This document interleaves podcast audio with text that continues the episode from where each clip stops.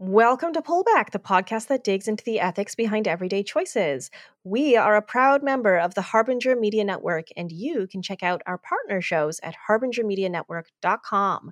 I'm Kyla Hewson. I'm here with Kristen Pugh. Hello. And today we are introducing one of our older series, but it is I would say probably other than the seafood episodes, the most referenced episodes on our show. We talk about them a lot. We're always like, oh, but you can learn more about this on our clothing series. So we have mushed them all together in one super episode for anyone who hasn't heard or who needs a refresher on just how terrible the fashion industry is, because it's easy to forget.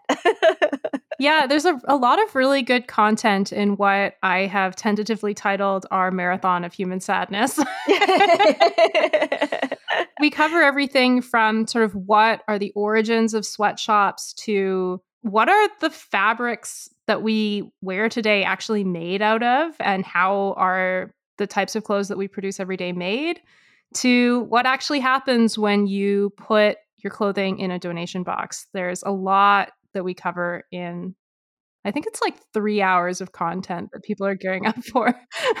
it's a lot. It's a lot. And at one point, you made me cry, which is crazy because you originally, this was so sad that you told me to prepare dad jokes, and I prepared dad jokes and pickup lines. So now I can look like an absolute monster after you say something terrible and I give a really flippant joke, and I'm like, cool, I'm glad we're really making light of how horrible this is. But I am not completely dead inside. You did make me cry when we were talking about the Rana Plaza accident, I think. Yeah, yeah, it's one of the worst workplace disasters that's happened in modern history. So gear up for that, I guess. this is also a really great thing to listen to because next week we will be putting out an episode on Fashion Revolution with an amazing guest. So everyone can get prepared for that, which is an actual fun episode by listening to this. yeah, listen to everything that's wrong with the fashion industry and then wait a week and we'll tell you how you can help. Yes, exactly. Without further ado, enjoy this throwback.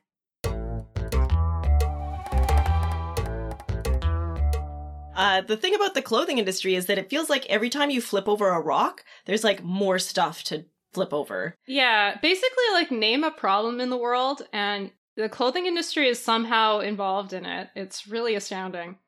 So, part one, which is what you're listening to right now, uh, is going to look at people in clothing. So, it'll look at human rights, workers' rights, things like that. Then, part two we'll look at clothing and the environment. And then in part three, we're going to focus on the strategies that you can employ to have a conscious closet. So, what is it that you do about all of this information? That'll be part three. Which I'm looking forward to. That's going to be my favorite one. yeah, I'm looking forward to it too. But I think you can't really you can't really approach that until you've learned about what's really causing the human rights issues and the environmental issues in the clothing industry. I'm glad that there's a light at the end of this. I feel like what's going to be a long dark tunnel. yes. And uh, because we know that definitely this part and also the environment section are going to be a little dark, I asked Kyla to prep a bunch of dad jokes and we're just going to whip them out at different times. So they're going to be really inappropriate and not fit into the topic at all and probably really minimalize some really horrible things. And I'm going to feel really bad for saying them. You're going to be like, this person died in this horrific way tell us a joke. And I'm gonna be like, ah! Make us all laugh. Go, dance monkey. uh, before we get started, though, do you want to do you want to talk to us about the challenge that you did for this episode? You, you tried something a little new, didn't you? Yeah. Okay. So, as if this podcast wasn't costing me enough money, I went out and bought a sewing machine which, to be fair, is something that I've been wanting to do for a long time, but I've lived a very transient life uh, that just didn't lend itself to owning a sewing machine. So I haven't actually touched a sewing machine since I was 15, 14 or 15, like in school. And even then, I was pretty lazy about it. I did the bare minimum that my teacher wanted, and then I went and did like the cooking stuff. That was more my jam. But I decided recently that making clothes probably isn't that hard and I could make my own because I every time I try on clothes I'm like, oh, this doesn't fit just right, or I, I like this part of this outfit but not this part, and I was like, oh, I could just make my own. Easy. It wasn't easy. Oh no. Who Which, knew? I, I feel like I did know that going in, but I was like, oh, I'll figure it out. So I didn't really know what I needed. So I didn't have any thread or a pattern. Uh, and I was like, I'll make a dress. So I had to like run out and get some thread but I didn't get a pattern. So I just went on like the internet and I was Googling like how to make a dress. Easy stuff. Uh, but it's not easy. So then I switched to like pajama pants. I was like, okay, I'll make some pajama pants. And the re- part of the reason I switched from that as well, uh, to that from a dress is that I also didn't have any material because I didn't go out and buy any, but I had a bunch of like old clothes that I wasn't using uh, that I'm going to be using for another project, but I decided I would take some fabric from one of these clothing items and it used to be pants actually so i, I kind of took pants and then i was going to repurpose them back into them pants but they weren't like they like at the time upcycling i don't know I mean, at the time when I bought them, I, I got them when I was in India and they didn't quite fit, but I really liked the pattern. So I like cut them up and I was going to turn them into a skirt. And I spent maybe six or seven hours just like hand stitching them when I was in India. And it didn't wow. turn out so well. No, it turned, yeah, it turned out very badly. Huge waste of effort. So I just had this like material and I was like, okay, but it wasn't enough to make a dress. I couldn't quite figure out how I was going to make that happen. So I was like, okay, I'll turn them back into pants and they'll be super comfortable. No, that's not what happened. Oh. no, yeah, I I tried to do it without a pattern, so I just like freehand cut it, and I and I and I like traced it with like a pair of other pants. But I was so dumb, and I used pants with like an elastic in the waist, so my waist is a little bit too small, because I forgot to stretch them out when I was cut. It was a whole thing. I cut them all like facing one way, so like they, they didn't basically there was just no crotch in them like there's just like not a lot of room downstairs because i cut them wrong and and then the machine kept jamming because i think i have bad sewing technique and it was a it was an effort but i kind of was like I wanted to go in and just like make all of the mistakes that I knew I would eventually make at once. So I was like, right, I'll freehand it. I won't use a pattern. It's I... a very optimistic way of framing it. Yeah. And then I was like, okay. And then every mistake I make is like a mistake I won't make in the future. So now I'm gonna go get some fabric and some thread and I'm gonna have a real go at it. But I, for the challenge, I was like, okay, I'll use the fabric that I have. I'll use some thread that I like picked up and I'll turn these into pants. And, uh, they are, yeah, worse pants now than they were when I bought them originally. my sewing lines are like all crooked. Like I didn't sew in a straight line at all. uh, that was my challenge.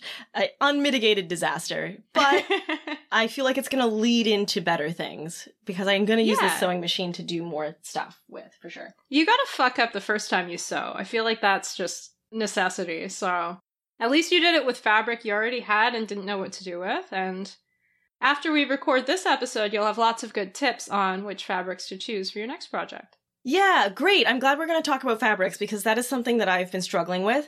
But leading into this conversation that we're going to have, making clothes, I, you think is easy, but it's like not. And I already had a lot of like feels for people who worked in the garment industry because it's so fucked up but also it's not something that I can just do by myself. So like the respect of the people who work in the garment industry, I think it doesn't, it, whatever people feel like it deserves, it deserves more.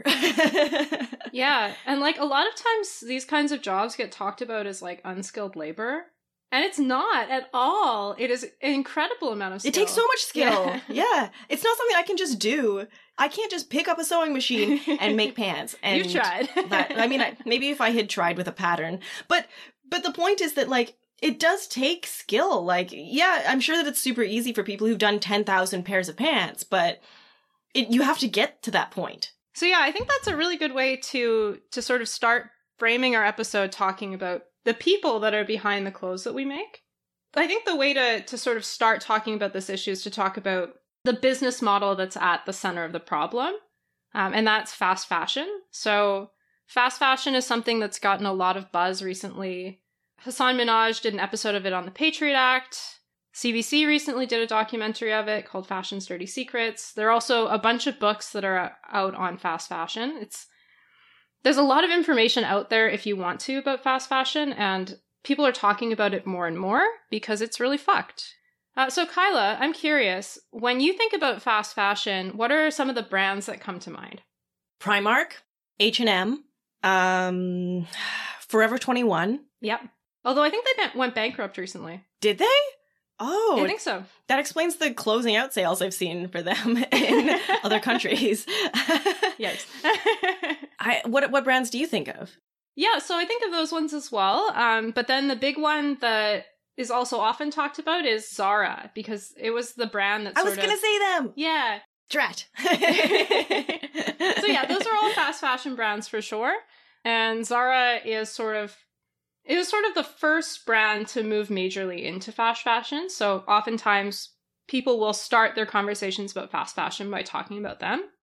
Zara is also the world's largest fashion brand, and in 2018, it produced more than 450 million items. Whoa. That's in one year. Whoa. Although Zara was sort of the first fast fashion brand, uh, a lot of other retailers are now on the same business model. Um, and basically, what happens is that brands will take designs from top tier fashion designers and then they produce a cheaper version of it with a lot worse fabric and they'll sell it at low prices to middle market consumers. So they're not going for like the cheapest of the cheap, but they're marketing at like your average middle class consumer that kind of wants to buy fashionable clothes, um, but like previously that would have been really expensive for them to do. Yeah, so instead of paying like $150 for a shirt, you're paying $50 for a shirt. Exactly, or like 20 sometimes or 15 depending on the item. So it's called fast fashion essentially because production and sales have been sped up. Between 2000 and 2014, the number of garments doubled, so it's now 100 billion garments annually, which is pretty ridiculous. In 14 years? Yeah, in 14 years it doubled, now it's 100 billion annually. So if you think about that per person, that amounts to 14 new garments annually for each person on the planet. And realistically, it's not going to the entire planet. It's going to a much smaller section of people in wealthy countries. Yeah, so it's way more than 14 garments then, really. Yeah, and then when we wear it three times, it gets shipped to Africa where you can't like properly sell it and it just becomes garbage. Ah. But oh. spoiler for the environment section. so yeah, basically fast fashion means that we have a lot of bad quality clothes and we don't wear them for very long. So on on average, if you were to guess how many times the average consumer wears clothes before they dispose of them, what would you guess? This is a statistic that I already hate. um, oh boy. 12 times. You're pretty close, actually. It's seven times, which. What? what? That's, that's like half of what my guess was. but it's not very often, right? And that's the average. So, like, there are things that are getting worn much more, uh, much less than seven times, and some things that people don't wear at all at any point. So, shoppers are buying five times more clothing than they used to in 1980. And uh, in 2018, the average consumer bought 68 new garments in a year. So, Whoa! Yeah, that's close to 70 new things we're buying every year, and we're wearing them seven times or less. And Wow. I don't like I'm I don't want to make listeners like feel called out because I'm like reacting to this. I feel like it's one of those things that people probably just don't realize. You probably don't think that like I've only worn this 7 times or I I've bought 68 garments this year. That's not something you think about. So if this sounds like you, I'm sorry if my reactions are making you feel called out. Uh it's I am constantly shocked at like the amount of stuff that I am contributing to, which is what the point of this podcast is. So yeah, and I think a lot of people, so first of all, a lot of people don't realize how much they're buying and throwing out because we don't really think about it. But secondly, that's by design of the industry, right? Like, fast fashion is explicitly set up to not produce good clothing. We're getting shitty clothing that's on trend, and the industry is set up so we buy lots and lots of it, don't wear it for very long, and then buy something new, right? If you're sort of seeing your own consumption habits in this, like you can think about how to change it, and part three will talk about how you can go about that. But know that it's, first of all, it's not just you, it's lots of people. And secondly, know that it's the industry making you do this, right? Like they're really pushing you to, to buy shitty clothes. To change the practices, we have to change the industry, basically. yeah. Uh, the plus side of fast fashion, um, or the positive way to frame it, is that it's democratized fashion in a sense. So it's brought high design to regular consumers. But the, the downside is that that's A, not really true because we're buying shitty clothes. And B, it's caused a lot of problems. So let's talk about some of those problems. Yay! So to just frame the problems with workers' rights, you also need to look at another set of changes that are happening at the same time as fast fashion, and that is the globalization of clothing supply chains. So that's often called offshoring, which basically means relocating factories to countries that have low labor costs. And so fast fashion doesn't work without offshoring, and offshoring is sort of like it's spurred on because of the model of fast fashion. So those you really can't separate them. So I, I, I found a good stat, and that it's that in 1991, 56% of all clothes that were bought in the United States were also American made. By 20 or, or by uh, 2012, that was only 2.5%. Whoa. So it went from over half to almost nothing. 3% basically. Yeah. And the problem is today that supply chain isn't only offshore. So it's not only happening elsewhere in the world where you have less labor protections, but it's also fractured. So you'll have fabric that's grown and woven and dyed in one place and then it's cut in another, sewn somewhere else, and then the zippers and Oh, so buttons it's being are shipped everywhere. elsewhere. Yeah, and it's being shipped everywhere in between, right? So brands rarely own the factories that make their clothes as well, which is another problem because now you've got like 12 companies to deal with in the supply chain. Um, and that's before you count the fact that those suppliers will often, because of the tight timelines and low prices, they'll contract to subcontractors that are not very accountable and go out of business a lot. So it's very hard if you're Oh yeah. This is not to let brands off the hook, but it can be very hard to keep track of your supply chains because oftentimes unauthorized subcontractors uh, will be doing really shitty things. And that's where a lot of the scandals come out. So I used to work for a big fashion company. Uh, I used to work in the head office doing like admin for the women's wear department. So I have seen this from the back end a little bit where my job was to basically like follow like well I didn't follow up with suppliers although I have done that with other jobs. I've been I've done purchasing a lot in like industry but in the fashion industry specifically I was very aware of the fact that our clothes came from mostly Turkey, Bangladesh, and India um, and a few from like Nepal. And we, as a company, obviously cared that these workers were treated well because if they're not, then there can be a huge consumer backlash. And the company, just like a lot of retail companies, wasn't doing super great, but it was a super old company. So um a couple of our competitors had like gone into bankruptcy in the last few years so it's one of those things where i know that they cared but they didn't care for the right reasons they cared because they didn't want like a consumer backlash which is fine do you know what whatever gets them caring Yes. but the key is to care more as consumers and to change our practices so that that necessarily changes their mindsets. the factories yeah they would subcontract and we can't really control the contractors. We're not hiring them. They're being hired by these factories. And we would do like spot checks and uh, my my manager would frequently go to india. But you know they know we're coming. So of course they're gonna they're gonna clean up. And i i don't know that any of our factories were doing a bad job. Maybe maybe we had ethical factories but i wouldn't know that because it's really hard to check on Yeah, so that, I mean, the business model of fast fashion, offshoring, and also the fractured supply chain, those three things are basically, in sum, why everything we're about to talk about is shitty and why it's so hard to deal with. From the perspective of my managers in this fashion company where we were working with the suppliers directly, they cared. Like the people I worked with were good people. They didn't want our stuff coming from people who'd been exploited, but it's so much bigger than just like one or two people in the company, right? Like it's just, oh, it's such a huge mechanism that just turns and turns. So, um, as we've sort of been previewing, uh, this creates problems for workers' rights. Before we get into sweatshops, what I want to just talk about first is what the fashion industry supply chain looks like, because I think that can make things a little bit more concrete for people. So, speaking in very general terms, the fashion industry has a six stage supply chain. So, first, you have to plant and harvest raw materials. So, that could be cotton or wool or, you know, any kind of fabric has to be grown or created or extracted. Then that fabric has to be weaved into cloth, basically. Step three is finishing the fabric, which can look like a lot of different things, um, and then shipping that cloth to distributors. In the next step, then the garments are produced, so they get cut and sewn and things like that.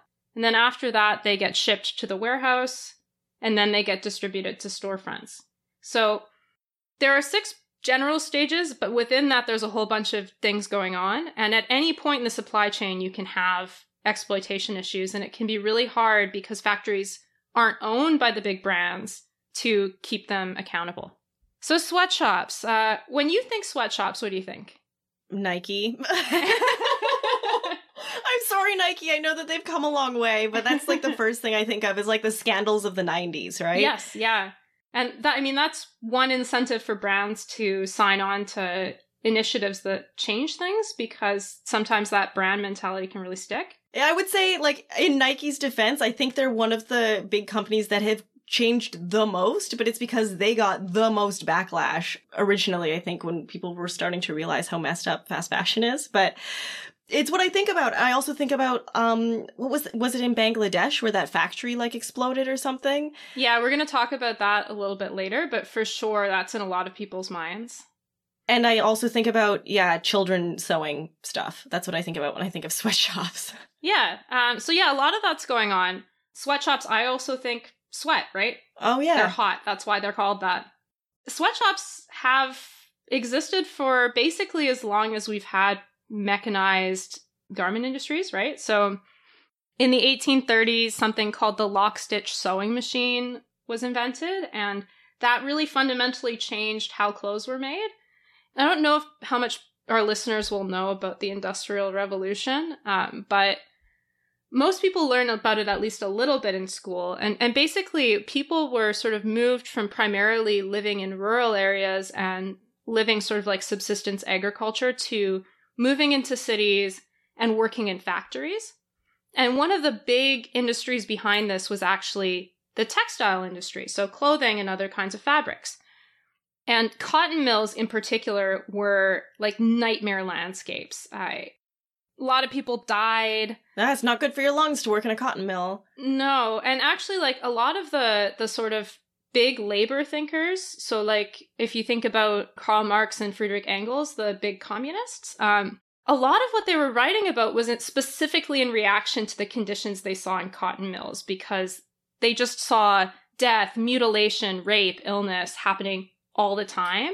And unfortunately, the sweatshops that we have today don't look super different from those sweatshops. I think it is at this point that we should have the first dad joke. okay, let me see. Okay, so uh, I did prep. I prepped some some bad jokes, um, but I also prepped some pickup lines. So would you rather it. would you rather be picked up or would you rather have a dad joke? What would you like to start with? I think I would like to start by being picked up. Okay, are you from Tennessee? Because you're the only ten I see. Ah. Why, thank you. All right. Well, I feel like um, I'm at least 10% happier. So, another sort of historical incident that people might be familiar with is something called the Triangle Shirtwaist Factory Fire that happened in 1911. And it was a big fire that happened in a sweatshop in New York. And until 9 11, actually, it was the largest disaster in that city. So, Whoa, really? yeah. I think I should have known that because you were like in a play about this when we were in 10th or 11th grade, weren't we? this was like the play you were in. I went and saw it, It one time. yeah. I had a solid Irish accent for that. Um, oh, I love 11th grade plays. yeah, yeah. Uh, yeah, so in the Triangle Shirtwaist Factory fire, 146 employees died. Um, 123 of them were women. This is another thread that we'll hear about throughout this episode. Most garment workers in the past and also today are women, so this is fundamentally a gender issue as well. So, the good news is that sweatshops kind of got better for a while um, because during like the mid 20th century, you had a lot of labor activism that put in place legislation that protected workers. So, a lot of the problems that you were seeing from the Industrial Revolution through to the early 1900s ended. Unfortunately, in the 1990s, offshoring started. And so those old style sweatshops came roaring back to life just in a different location. So if we if we look at some of the countries that are the major garment exporters today, um, a lot of them are Asian countries. So China is the top apparel supplier. Then there's also Bangladesh, India, Hong Kong, and Turkey. The EU is also one of the top suppliers, um, but not kind of the same issues, different issues. Some workers' issues for sure, but mostly when we're talking about sweatshops, we're talking about Latin America and Asia. So, sweatshops, they really suck. so is that the name of this section in your notes? yeah, it is. so um, offshore sweatshops today don't look all that much different than the ones in the early industrial revolution. So they're hot, they're unsanitary, they're dusty, they're unsafe. There often isn't food or clean drinking water. Workers work for long hours, they get really low wages. They often don't get breaks and they're often forced to work overtime for no pay. And buildings are often locked, which is really fucked, so you cannot escape. What, from the outside? Uh huh. That's why so many people die in the fires. I was just gonna say that wouldn't pass a fire safety inspection anywhere. That's fucked. I hate this. I hate all of these statistics. I'm making my own clothes from now on. Yeah. In some cases, workers aren't allowed to talk to each other at all. Yeah, because otherwise they'd uprise, probably. Yeah, and since most workers are women and most supervisors are men, sexual assault and violence happens a lot. Fuck this. But you know what the worst part is? Is that if I make my own clothes, these guys aren't making any money. So like, what's the, because if I take my business like away from them, then like they can't feed themselves. So like, how do you, how do you, Ah! So that's often the refrain, but I read a really good um, article basically arguing against that. Oh, good. Please tell me. yeah, I I can't remember the author, but it was basically talking about sweatshop conditions, and he was saying actually workers that are in agriculture or other areas often have a lot better conditions. So don't tell me that I should be grateful for being exploited. Which I think is a really good point. Like, yes, it's true that sweatshops provide jobs. That is technically correct. but they are shitty jobs and they should be better. And if that means we have to pay slightly more for clothes, I think that should be the way it goes. Yeah. Yep. Just to give people a little bit more context, I want to talk about a scandal that happened in the early 2000s. It basically it was a sweatshop in Honduras that was supplying clothes for clothing lines that Jay-Z and P Diddy had. So call out there. I mean, I feel like these guys are probably so far removed from the production of their own stuff that like they would have no idea. But also, that's problematic. You should know where your stuff comes they from. They shouldn't yeah. be. Yeah. Your name's yeah. on it, right? Like you should care. Exactly. Yeah. So I'm just going to read a quick excerpt from the book Fashionopolis that um, talks about this incident. At a Senate Democratic Party committee hearing, Lida Eli Gonzalez, a 19 year old Honduran garment worker recounted through a translator the horrors that she had experienced at Southeast Textiles, or SETIZA. The industrial zone where SETIZA was located was surrounded by a towering wall, its entrance a locked gate guarded by armed sentries. Official hours were 7 a.m. to 4:45 p.m. at 75 to 98 cents per hour, but there was mandatory unpaid overtime. Just one shirt would pay more than my wage for a week, Gonzalez testified.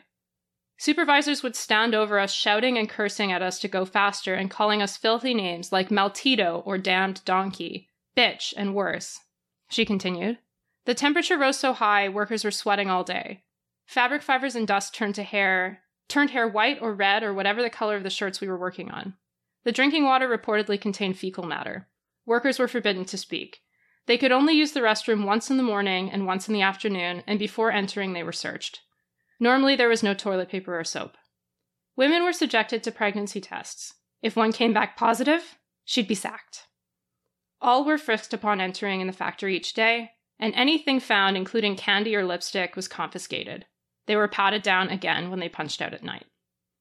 So, this is what the conditions are like, you know. Thanks, I hate it.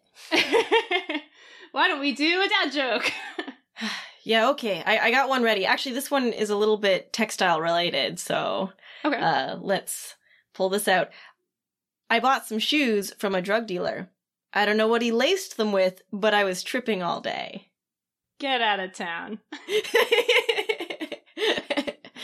uh, did that lighten the mood? I still feel pretty sad. Yeah. It did lighten the mood, though. I just think this is a sad subject. It is, yeah. I mean, you know what? I'm going to tell you one more. I'm going to tell you one more.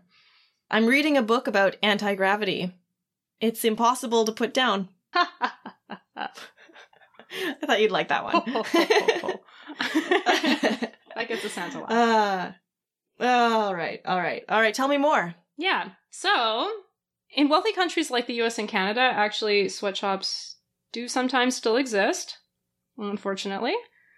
Um, so, while workers' protections got rid of legal sweatshops, there are still illegal sweatshops, and they're a hotbed for things like human trafficking. And then there are also factories that are just breaking the law and enforcement isn't really dealing with it. So sometimes you get a combination of both in a sweatshop, which is great. Do you know what we could do? Is we could take some of these sweatshop jobs that are going to disappear because I'm making my own clothes, and we can put those people uh, into employment as enforcers for making sure that the rest of the garment industry is doing a good job. Yeah, just hire more regulators. hire Yeah. them straight out of a sweatshop that's going out of business. Thank you very much. Domestic sweatshops are in particular problem in the states, um, and especially in Los Angeles, um, because there's a large undocumented immigrant population there. And I mean, this is a threat in really every um, labor subject we cover on this podcast. That like migrants are not well protected in the United States, especially, but anywhere, and they get exploited for that reason, and it sucks. So, about half the apparel manufacturing workers in LA are estimated to be undocumented undocumented workers, and they make about four dollars a day. So, yes, most sweatshops that we're going to talk about are offshore, so they're not in wealthy countries, but there are sweatshops in wealthy countries too, and they are also shitty. But let's talk about the Rana Plaza explosion um, which you had mentioned was one of the first things that came to your mind when we talked about sweatshops.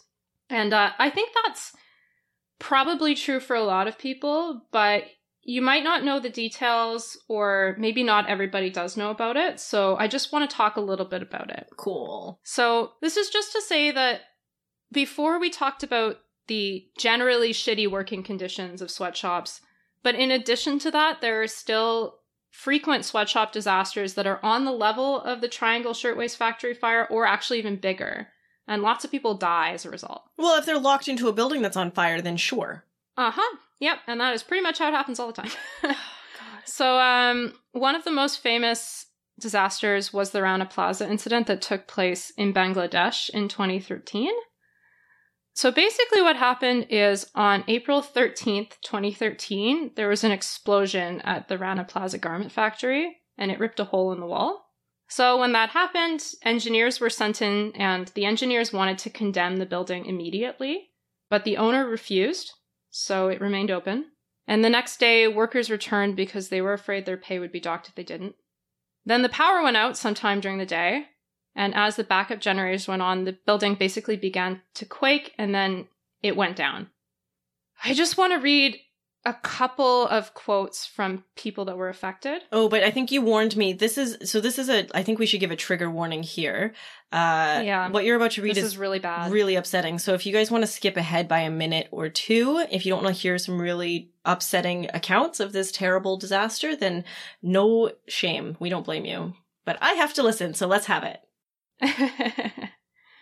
so, worker Shiva Begum was stuck and had to wait 16 hours for a rescue crew to remove her.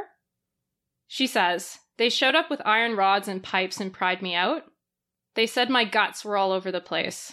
I passed out and came to my senses 27 days later. So, this is the kind of injuries it can cause. Here's the second one. This one's worse. So, Mahmudul Hassan Hridoy was inspecting jeans on the seventh floor when everything went dark and silent. The generators started, he recalled, and it felt like the floor under my feet was moving. Then it was disappearing. When he opened his eyes in the rubble, he realized he was pinned under a concrete pillar.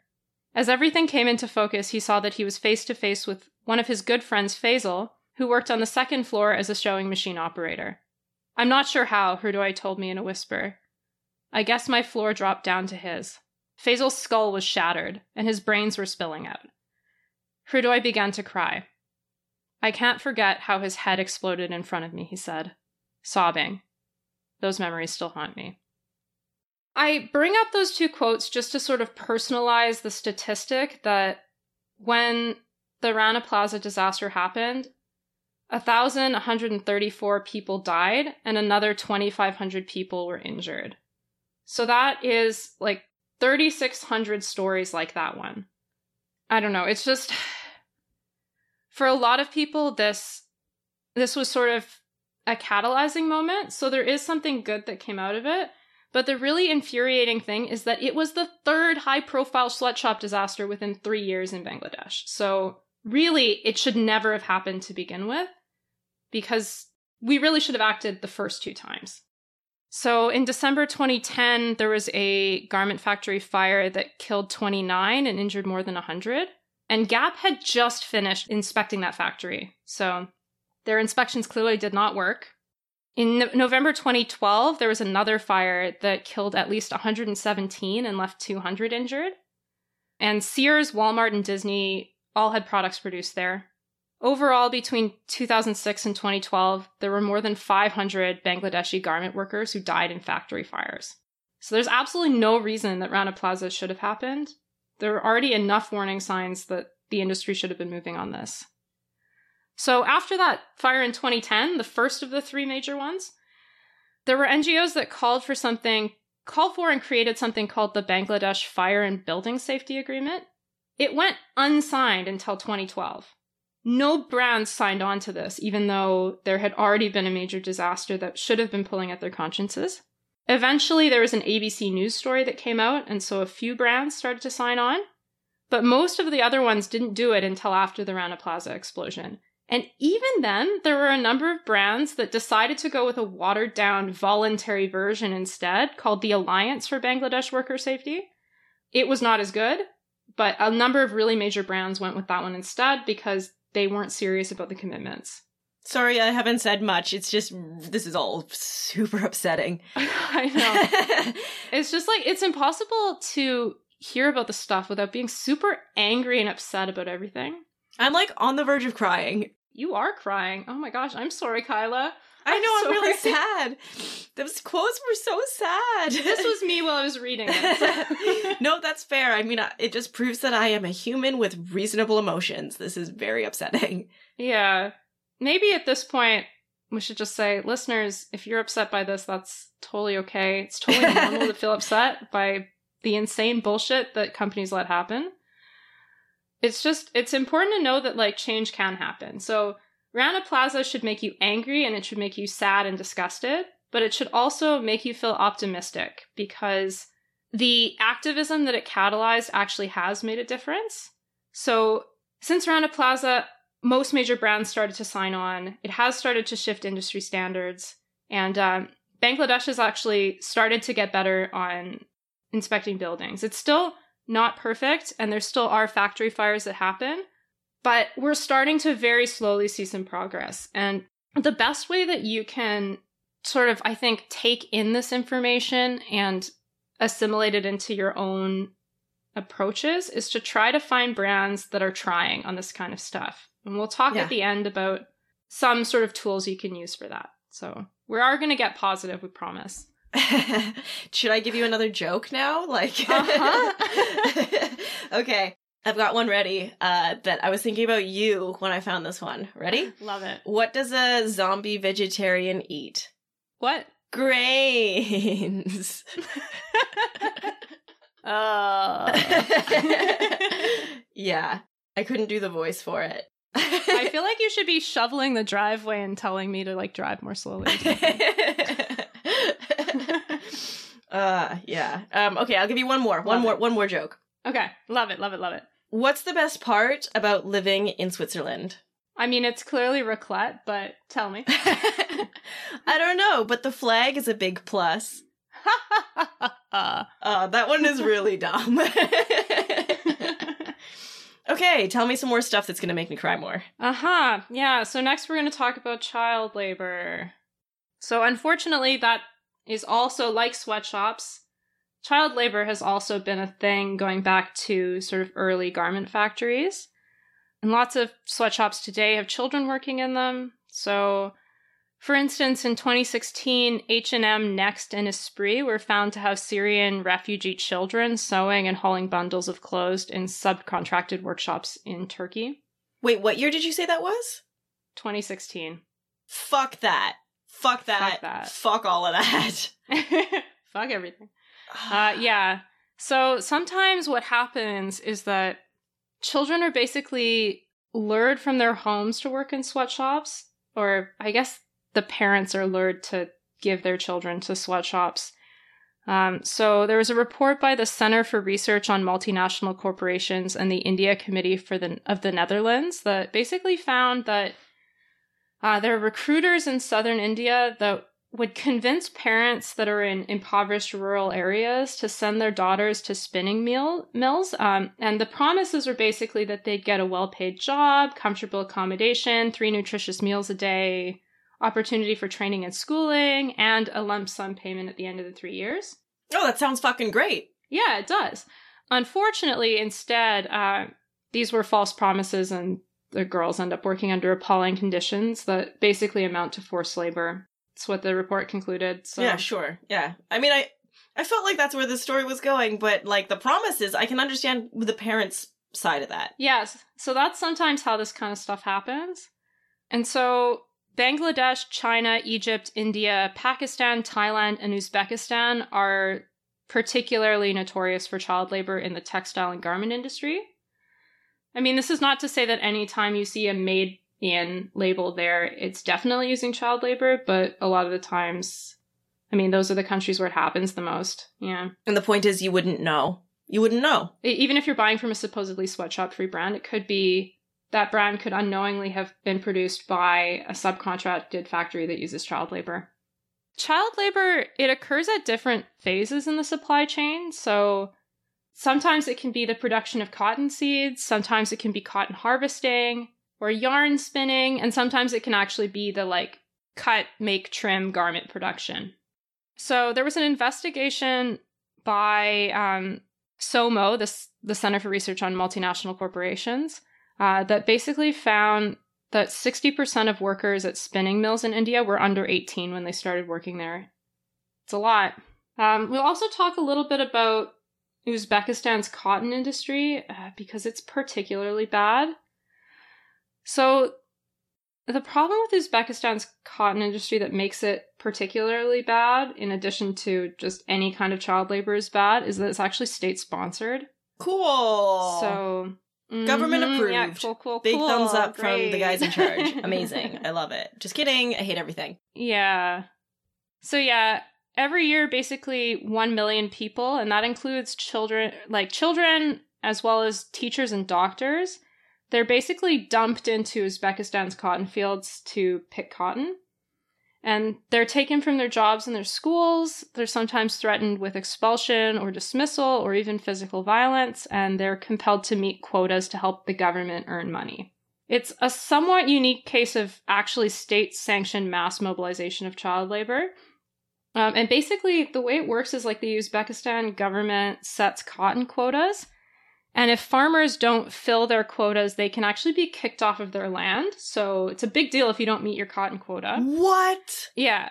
But farmers are poor and they can't afford extra farmhands for harvest. So state and local officials will often order employees of the government, uh, like doctors and nurses, as well as students, to go into the field so that farmers can meet their quotas. A study that was done at the University of London uh, found that between 86 and 100% of the schools in districts that they studied uh, were subject to compulsory recruitment of children in grades 5 to 9. So that's ages 11 to 14. And the students were employed in the cotton harvest for between 51 and 63 days without breaks and under unsanitary, unhealthy, and unnutritious conditions. So No, and cotton is one of the fabrics that I was like looking for because we, I don't know if we'll have released it by the time this episode comes out, but we did a laundry episode and synthetic fibers are really bad for the environment. So it's like, oh, I'll only buy natural fibers from now on. Cotton's a really easy one to find and you can get good clothes, but it turns out it's maybe worse. So cool. Yeah, it depends on where you get your cotton from, but yeah.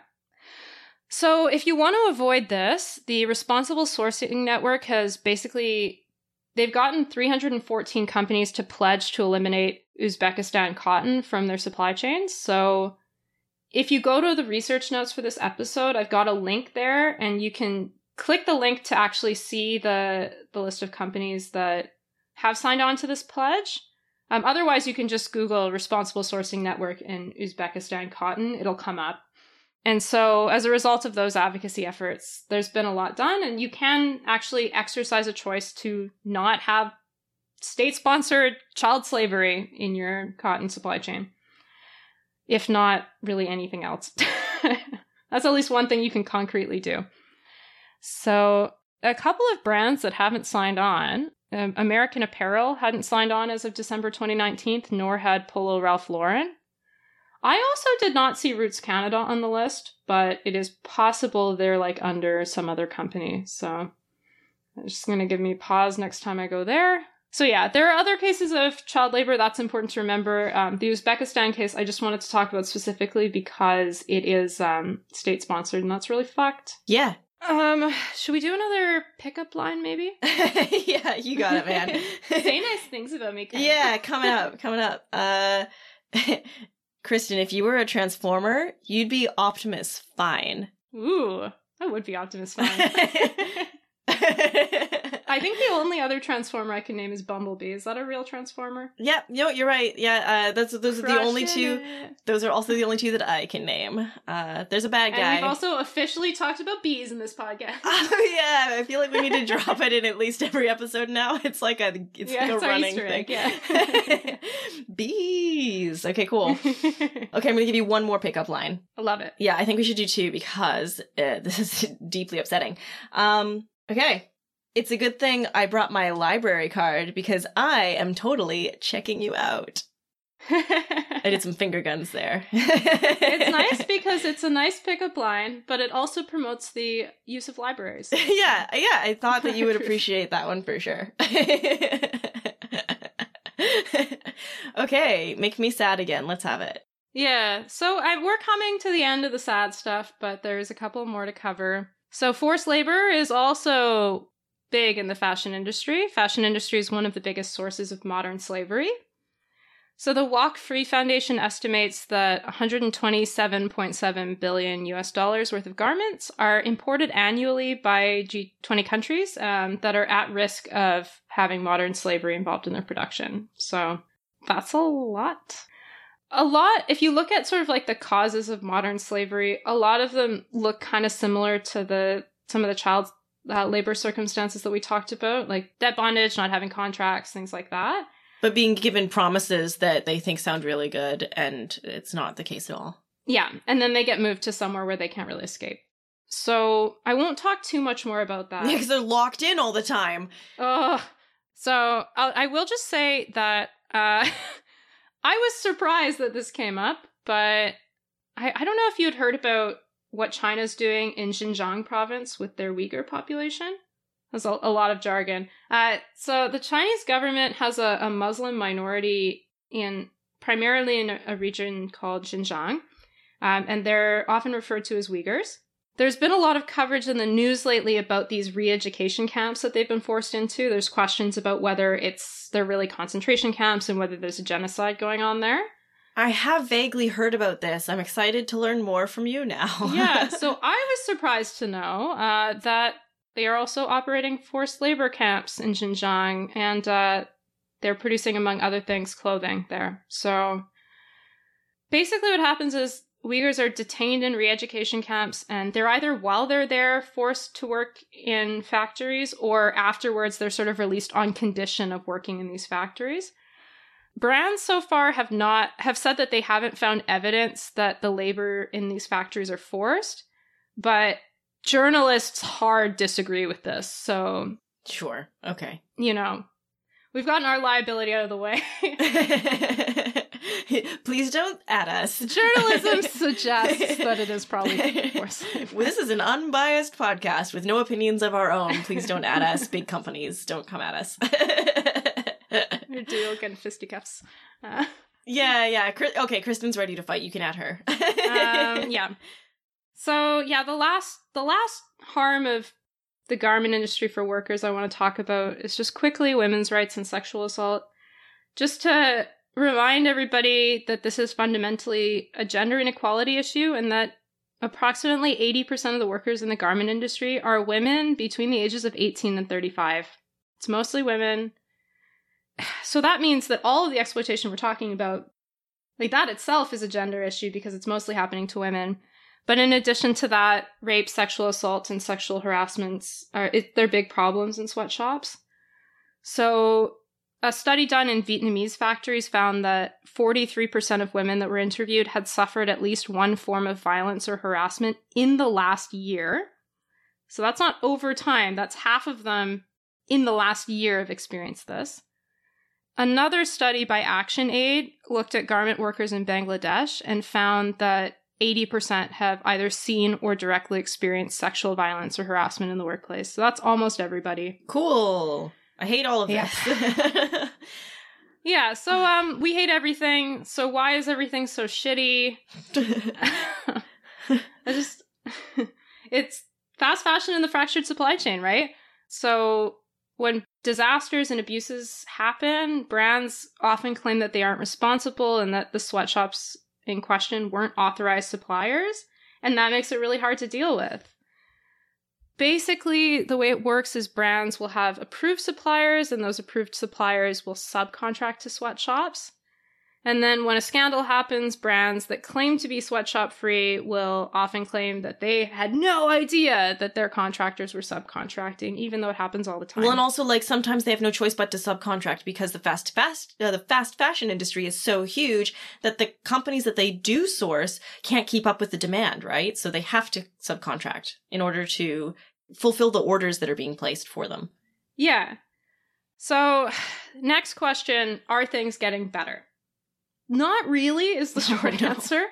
So, these problems are really fundamental to how fast fashion works. There's a need to get clothing that's made really quickly and really cheaply. And as a result, people and the environment inevitably suffer. Having said that, there have been some changes. So, the first industry shift was a move towards supplier codes of conduct.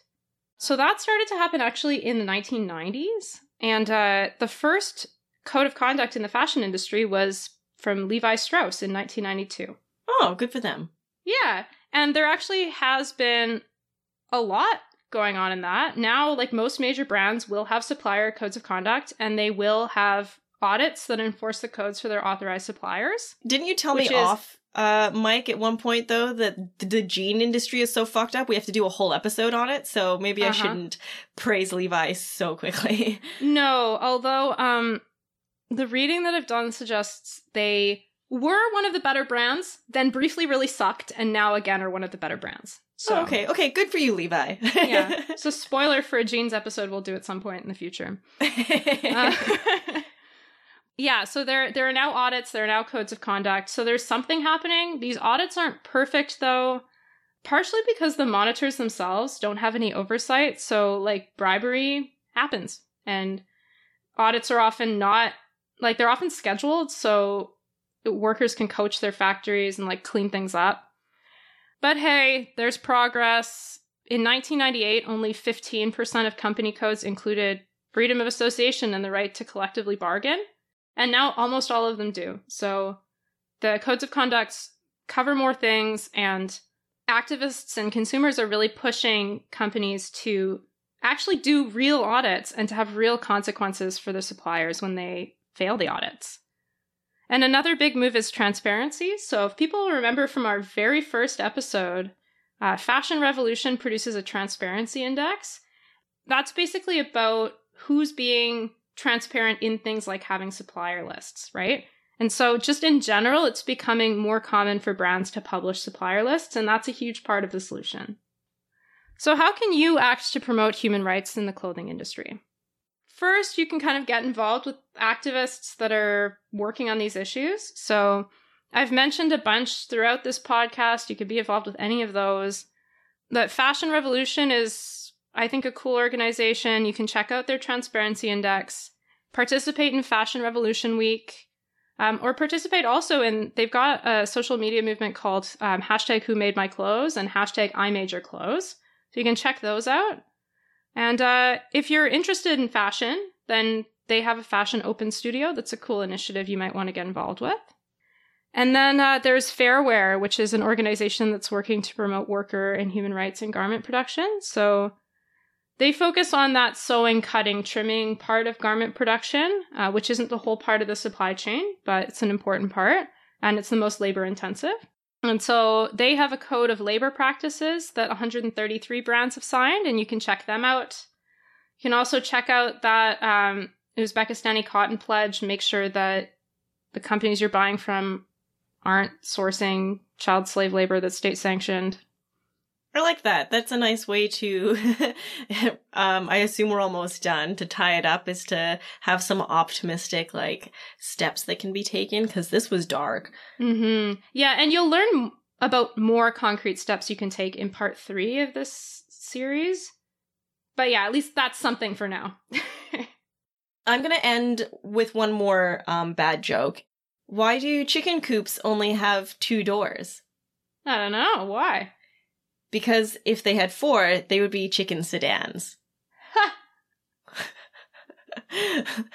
You're welcome. Love it. So glad you did the dad jokes.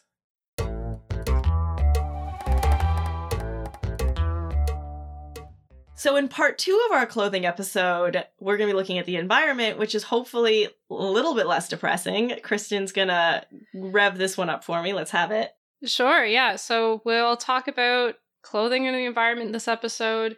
And then just a reminder that we're going to be doing a third part as well that looks at uh, what it means to have a conscious closet. So, that's where you'll have a lot of those practical tips. So, the environmental impact of clothing, it basically comes from three different parts of the production process. So, first, you can look at the impact of producing the fabrics from which clothing is made.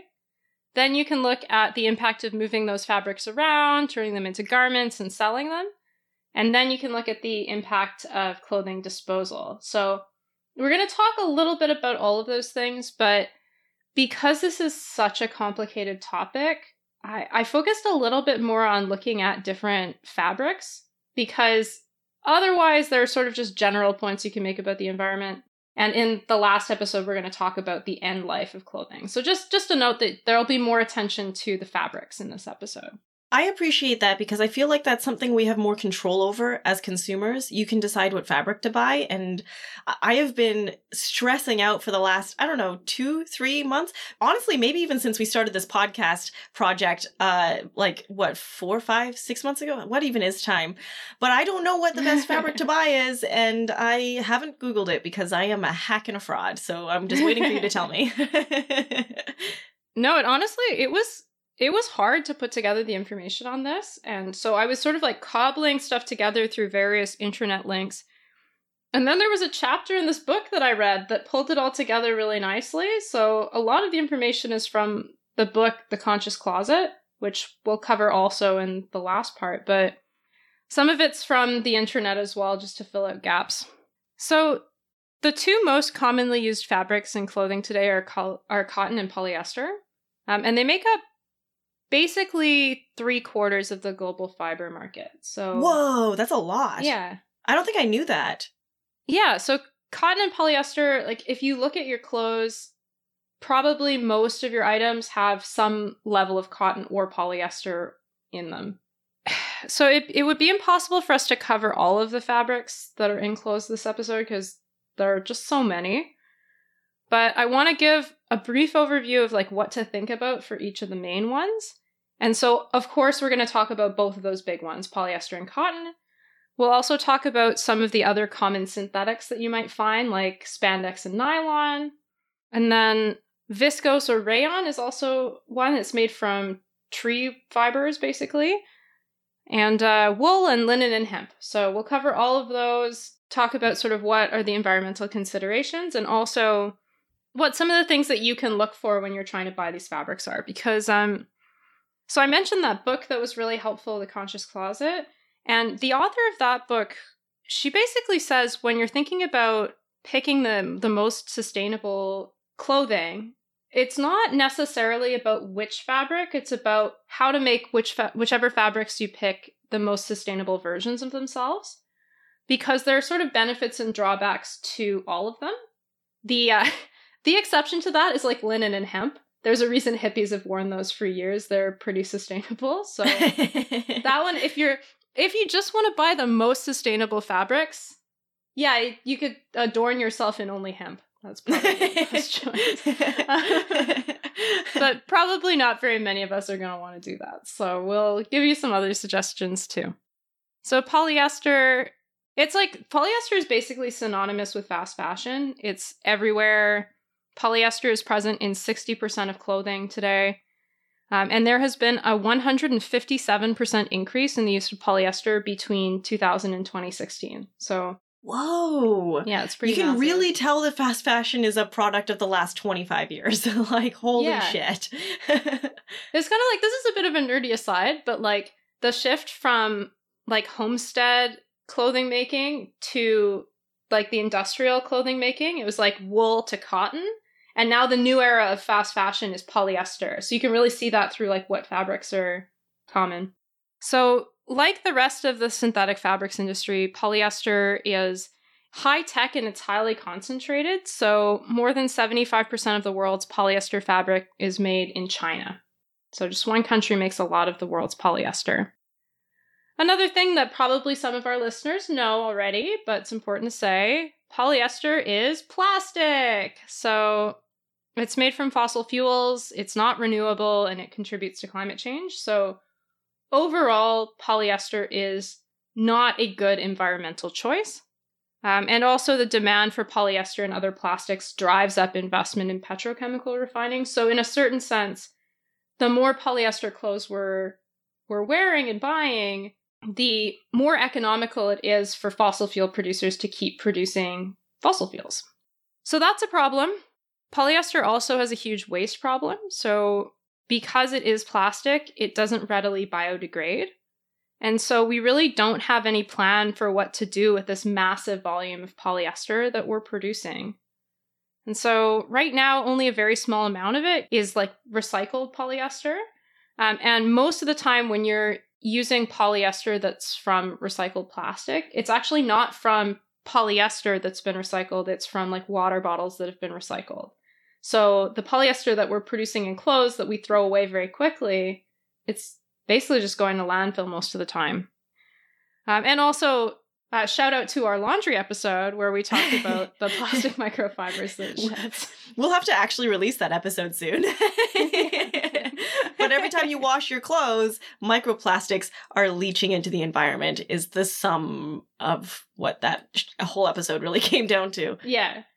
In in the, the book The Conscious Closet, Elizabeth Cline recommends basically finding non-toxic polyester. Um, so there there are hazardous substances certifications that I'll talk about sort of at the end. And uh, you looking for one of those is a good way to know that hazardous toxic toxins haven't been used in making the polyester. There's a really big problem across the clothing industry, but especially for synthetics.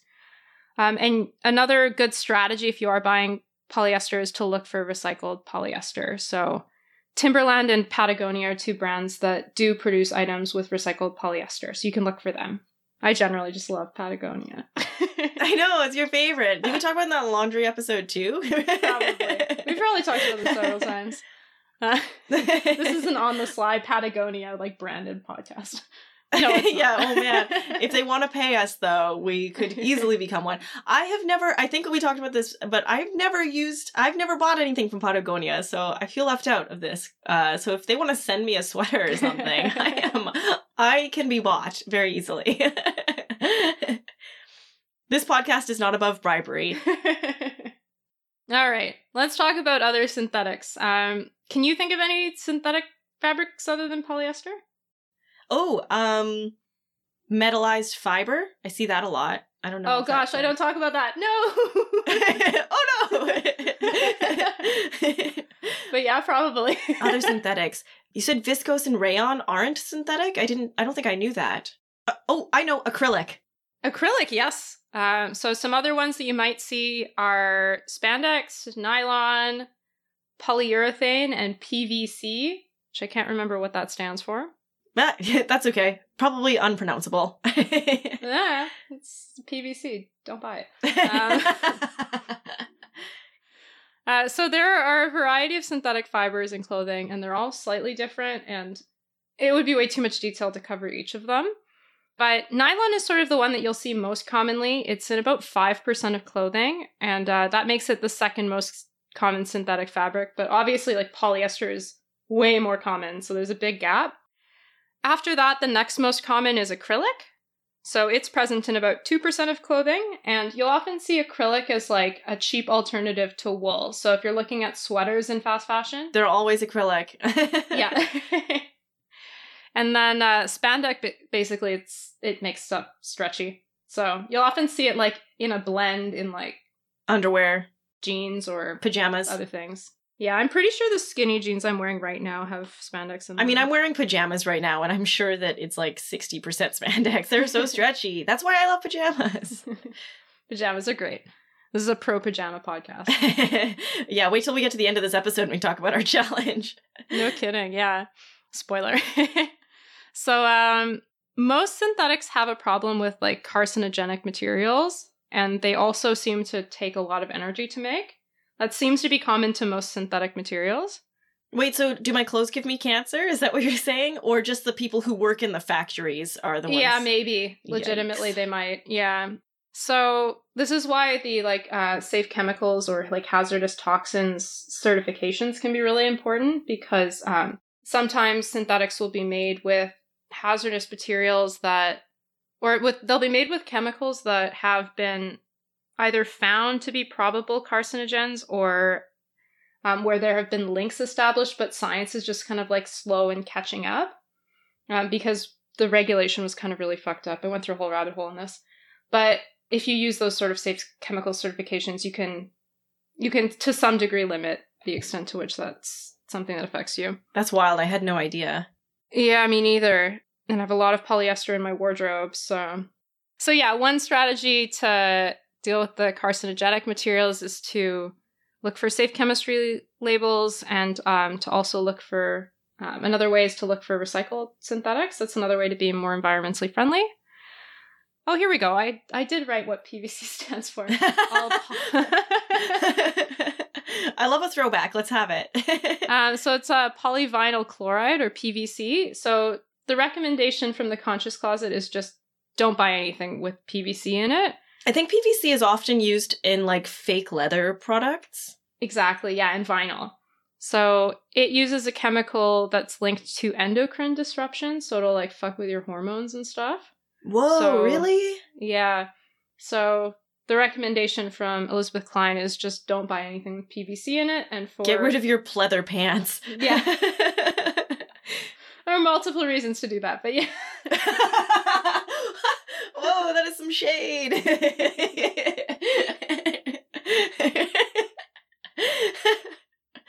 okay, carry on. All right. So cotton, cotton's the other big fabric that we use a lot of. Uh, it makes up about a quarter of global fiber production. So the majority of it is grown in China, India, and the United States. Those are the biggest cotton producers. Although throwback to the last episode, Uzbekistan is definitely the most fucked up producer.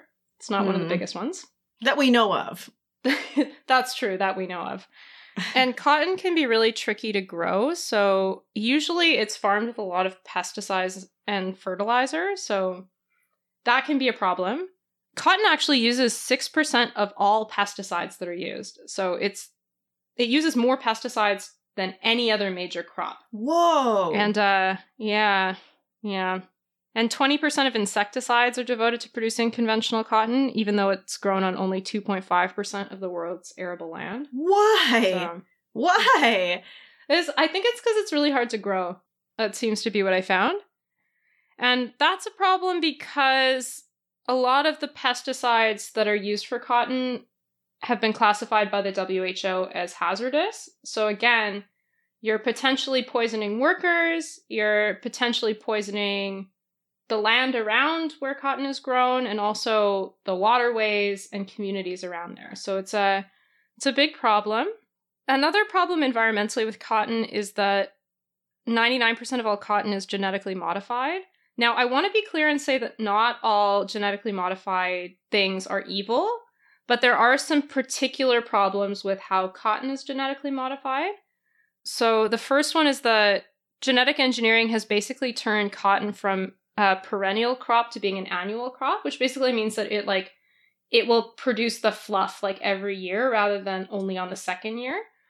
And that has really increased the yields for farmers. So that might be good, but there's also some evidence that it fucks with soil and um, over time is going to make it sort of less sustainable to grow.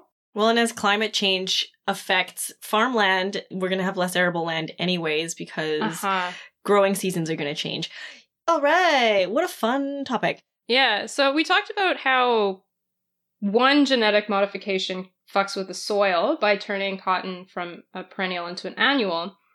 Uh, but there's actually like another genetic modification that makes it even worse. Um, and well, doesn't make it worse, but because because pesticides are so overused in cotton, or they're used so much, um, basically Monsanto introduced Roundup Ready cotton. It basically allows you the cotton plant to endure really heavy spraying of Roundup. And Roundup basically kills everything except for the cotton. It is not good for the planet. Um, and so, yeah, yeah. So genetic modification, like most of the time when you're getting cotton, unless it's organic, it's going to be genetically modified. And even though that in general, like in principle, it's not bad to have something genetically engineered, in the ways that they're engineered with cotton production, like you now have a system where people have to pay well, it's now Bayer that's bought out Monsanto, but like you would have had to pay Monsanto for both the pesticides that they're selling and also the cotton that can survive the pesticides that they're selling. It's fucked. That is bonkers. Yeah. what even is real life? I can't. yeah. And so another problem with cotton is that and people have probably heard this before, but it's a really like thirsty plant. It uses a lot of water. So, growing one kilo of conventional cotton requires 10,000 liters of water, and uh, processing cotton requires even more. So, it's about 5,000 gallons for a t shirt and a pair of jeans. Whoa! Yeah, it's a lot. The good news is that you can actually produce organic cotton that's way less water intensive, and I don't know why, but it can be up to 91% less irrigated water than conventional cotton. What? So, that doesn't That just seems sense. like a clear win. No yeah. pesticides, like much lower water usage. I don't know. It must be more expensive, I guess. Yeah, yeah. The other thing with like what um, cotton using so much water is that like most of the cotton that's grown, so about 60%, is grown in water scarce regions. So we're going to travel quickly back to Central Asia, if you'll remember the Uzbekistan situation. There's another problem, which is the Aral Sea in Central Asia used to be the world's fourth largest lake, but today it's basically completely dried up. And that's basically because of cotton. So it started with the Soviets. In the 1950s, the Soviets started to use the rivers that feed into the Aral Sea to irrigate its surrounding agricultural area.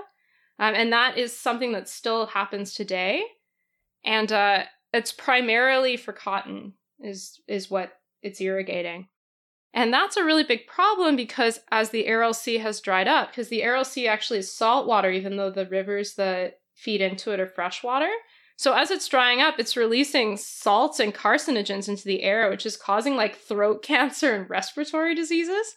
So like cotton production in this area is really fucking up people and their livelihoods. Um, it's a real ecological problem. Like even even when they're not employed in the like bondage yeah. situation that we discussed in the first episode where state mandated children's labor is happening. Even if you're not involved in that, you still can't get away from the fact that the cotton industry is causing throat cancer. That's not cool. No. And so, like, this is the most stark situation of that, but in general, cotton is grown in places where there's water scarcity, and that can cause problems for the populations around it too, right? Well, is it time for a joke? Because I feel sad. Sure, yeah. So, you guys uh, who listened to the first episode will know that I prepped some terrible jokes and pickup lines to lift the episode when it gets a little bit heavy.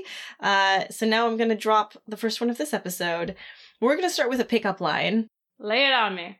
All right, Kristen. Baby, if you were words on a page, you'd be fine print. I picked up a lot of book pickup lines because I, I think I feel like that's what would work on me. um, and I will tell you a joke. All right.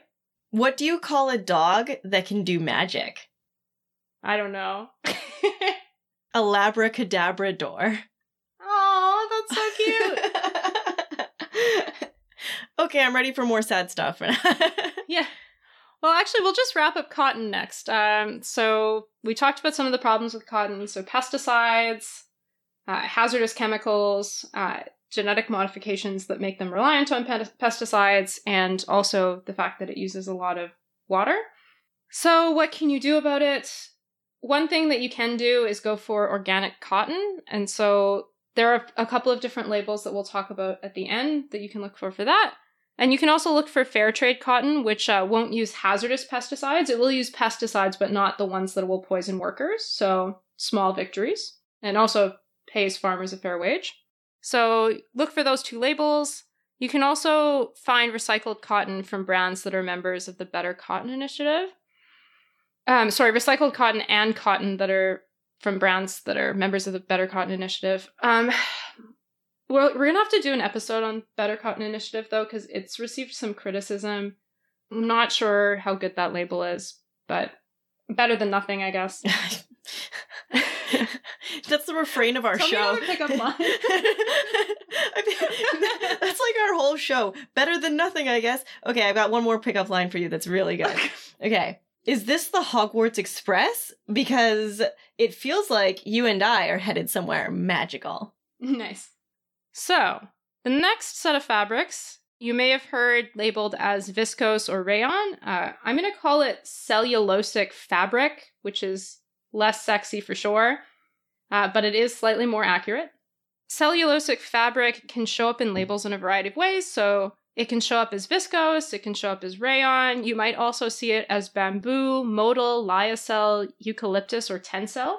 Those are all cellulosic fabrics. Some of these are identical, some of them are slightly different, but basically all of these fabrics are made by chemically dissolving wood from eucalyptus, beech, or bamboo trees. And then basically the chemical pulp is then reformed into a fiber. So that's why when you ask, like, is rayon a synthetic? And I was kind of just like, eh, it's kind I don't know. Like, I feel like I should know.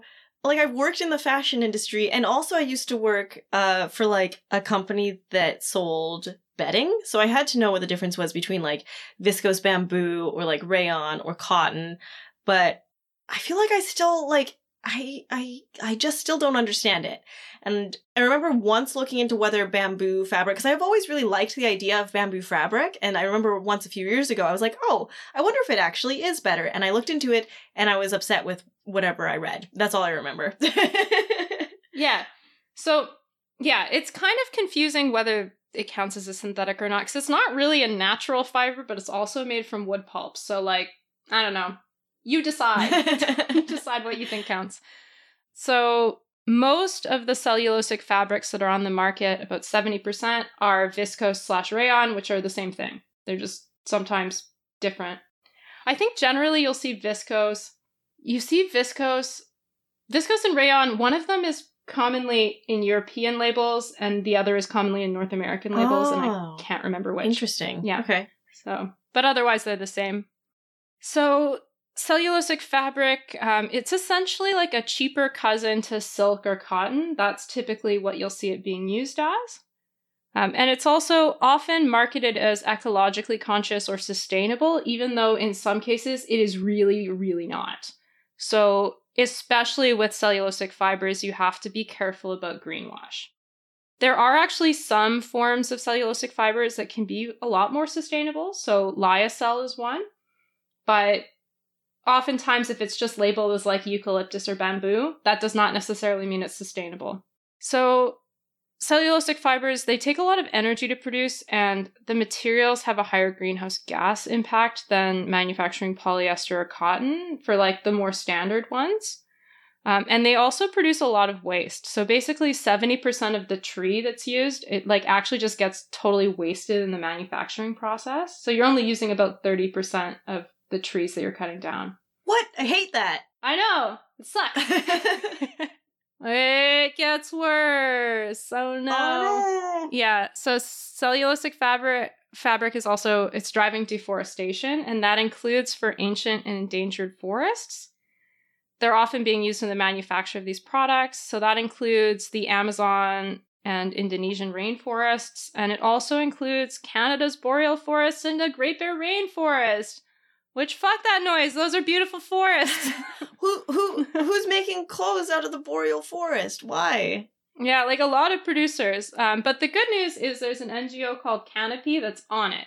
Um, and they're basically working with clothing clothing companies. They've gotten Levi Strauss, Marks and Spencer, H&M and a bunch of other brands to commit to not sourcing from ancient forests. So but like at the rate that we're producing clothes, how can you not? Like at what point do we just run out of other trees and we have to go to the older stuff? Yeah, well, I think like part of the problem is just going to the ancient forests when there are other options available, but yeah, but yeah, it does still drive deforestation anyway. So if you are concerned about deforestation and you still want to buy cellulosic fabrics, one thing to look for is either look for brands that are working with Canopy that shows that they're working at least not to use ancient forests. Or you can actually get brands that are members of the Forest Stewardship Council, which is um, a sustainable forestry label, and I, I'm sure we'll do an episode on them in some point in the future. But that's that's something you can concretely do. Another thing that you might want to do if you're worried about the environment, but you also want cellulosic fabrics, is you can look out for lyocell, which is also called tencel, um, and it's the most sustainable version of cellulosic fabric. And again, as with a lot of the other fabrics, you can look for safe chemical certifications and you can uh, buy brands that are working with NGOs. It's usually helpful. I will say that I recently had to buy new underwear because occasionally I have to do that. and my favorite underwear is from H&M. Uh, it just fits the best. You know how you just you find a pair, you just find underwear, and you're like, this is the best fit. It's Yeah. the most comfortable. It's like made of cotton, which is apparently deeply problematic. but what I did because I knew we were about to do this episode is I specifically bought from their like sustainable organic cotton line for underwear. And maybe it's greenwash, but I will say like I've always been kind of impressed with H&M's website whenever you go it's always like they Yeah, they're know good at sleight of that this is what people yeah, they know what people Yeah. care about because, like, as soon as you go to their website, it's like, oh, this organic cotton was sourced from these countries and it has these fair trade labels Yeah. or whatever. And I always appreciate that as a consumer, but also I recognize that H&M is one of the worst fast fashion brands and they're leading into the problems that they're trying to solve. yeah, but you're right. They are like they are at least doing some things. So uh, is that better than nothing? I guess. So I did buy some underwear from a big corporation that is perhaps evil, um, but I needed underwear and I tried to buy like the organic cotton stuff. So like, is that better? I don't know. I guess the better thing for me to do would have been to sew my own underwear, but we are not at that level yet with my sewing capabilities. Yeah, and I think like um with stuff like that, you like you're just gonna need to get underwear and you're just gonna have to go through it fairly regularly. So yeah, trying to find a big brand that's doing better than other big brands isn't a bad approach, you know. Anyway. Uh, let's talk about. So I've got wool, leather, and fur all lumped in together, and basically what I want to say about this is that we're not going to talk about them too much, um, because we're going to do an entire leather episode for sure. We'll probably also do a down episode, and we just did an entire month on like animal welfare with veganism and vegetarianism, so we'll give you guys a break from the animal welfare stuff. Uh, but it's a thing.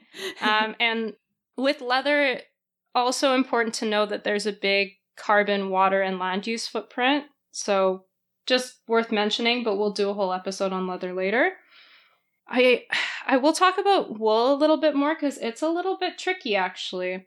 So wool can be super sustainable or it can be really bad for the environment and a lot depends on where it's produced and how the animals are raised. So most wool that's on the market, about 95% is sheep's wool, but there's also other animals that can be used for wool and another sort of fairly common one is cashmere which uses goats. Not necessarily all sheep.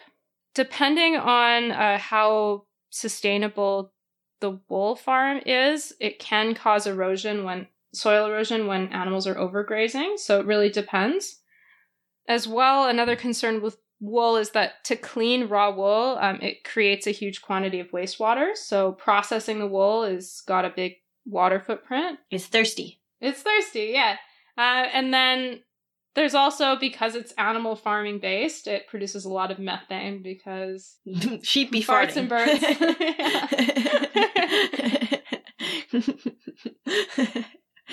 uh, that will never not make me laugh. yeah. That's all like the downsides of wool. But on the other hand, wool actually lasts a lot longer than most other fabrics. So it's like not necessarily bad environmentally to use wool.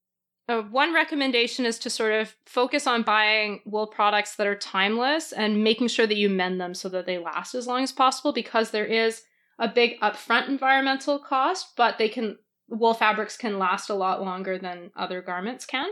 And as with the other fabrics, you can also improve your footprint by buying organic and also buying safe chemicals certified wool. All right, the last category of fabrics are bast fibers, also known as the best fibers. So linen, hemp, jute, ramie, and flax. I'd never heard of ramie. I don't know what that is, um, and I didn't find out. So, but we should all be wearing it. Yeah, apparently, we should all be wearing it. Yeah. So linen is actually the oldest known fabric, which I didn't know. Um, and Oh. it's yeah, it's a natural fiber. It's cultivated from the flax plant. I don't know exactly what makes bast fibers bast fibers, but they all must have like some similar seed component. Hemp fiber, obviously made from hemp plants, so um, you're likely to see more hemp products as like marijuana legalization goes forward, which is kind of like an interesting byproduct of that. Bast fibers are really good for the environment. They use less energy and fewer chemical impa- inputs, so generally they can just be cultivated a lot more sustainably. So, this is the one fabric that Elizabeth Cline, author of The Conscious Closet, says you should just be looking for these fabrics full stop. But then she also says, of course, you can also buy organic ones or recycled ones. That's good too. yeah, and I think that those fabrics are naturally more expensive. They have like a like a price premium because they know that people care. I don't know. Yeah, although I think like um yeah, I think linen is definitely seems to be more expensive, but like I don't know, I feel like you can get hemp pretty cheap. I guess I'll find out. I have this sewing Yeah. machine. I don't know. I haven't I haven't worn hemp fib- fabric before, so I, I don't really know. But it's got like a strong association with hippies, yeah. So yeah, um just I'll just mention some some labels that you can look for because we talked about you know, you should look for organic, you should look for safe chemical certified. What are some of those labels that you might see? So, some safe chemical certifications that you might see out there one is called Cradle to Cradle or C2C, another is called OEKO-TEX. Um, that's spelled O E K O, and then Tex, like Tex Mex. And then the last one for safe chemicals is bluesign approved. So, if any of those labels are on a product, that could help you to know that less hazardous products are being used. Some organic certifications you might look for.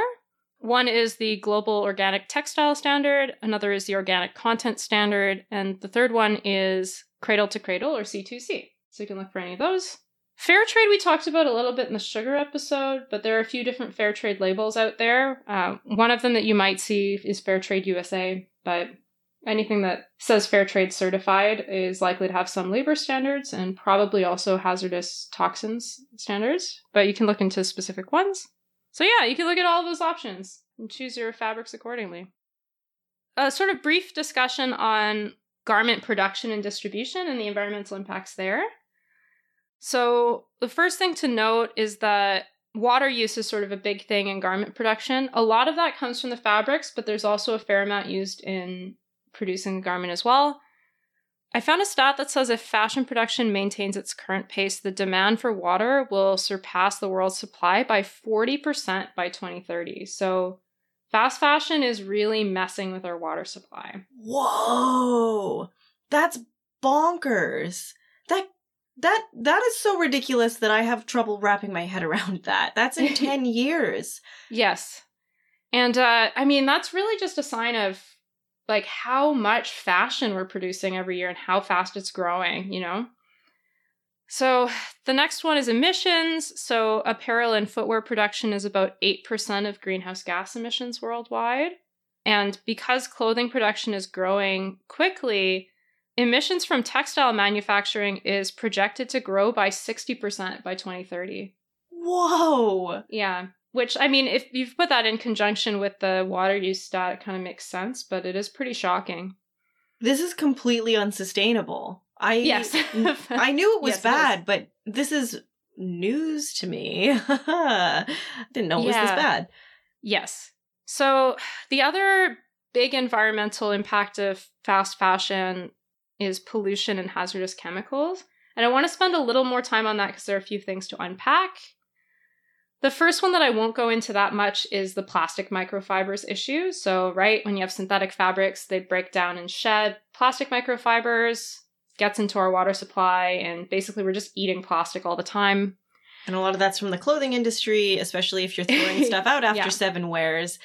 I mean, even if you take it to the thrift shop, I don't I think a lot of it still gets thrown in the in the trash. So Yeah. and that doesn't account for the stuff. But yeah, most that of it's when it goes through the laundry. exactly, right? exactly. That doesn't Yeah. account for the stuff that just happens when you're washing your stuff normally. So, yeah, toxic chemicals are also a big problem in the clothing industry.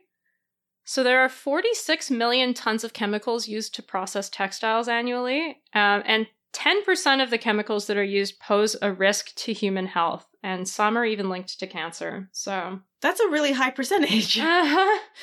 it's not great. So that's a problem for worker health and the environment. Um, and it also is a problem for us because some of the chemicals that are used in processing clothing and garment production will stay on the clothes. So you should always wash your clothes before you wear them. And then those chemicals wind up in our water supply, right? yeah, but I mean, better that than you getting cancer. I don't know what to tell you. Um, part of the problem is also like that these chemicals get dumped and they pollute the areas around where factories are. So in 2011, Greenpeace released a report that showed that suppliers of major major clothing brands are basically polluting um, both the Yangtze and the Pearl River deltas in China.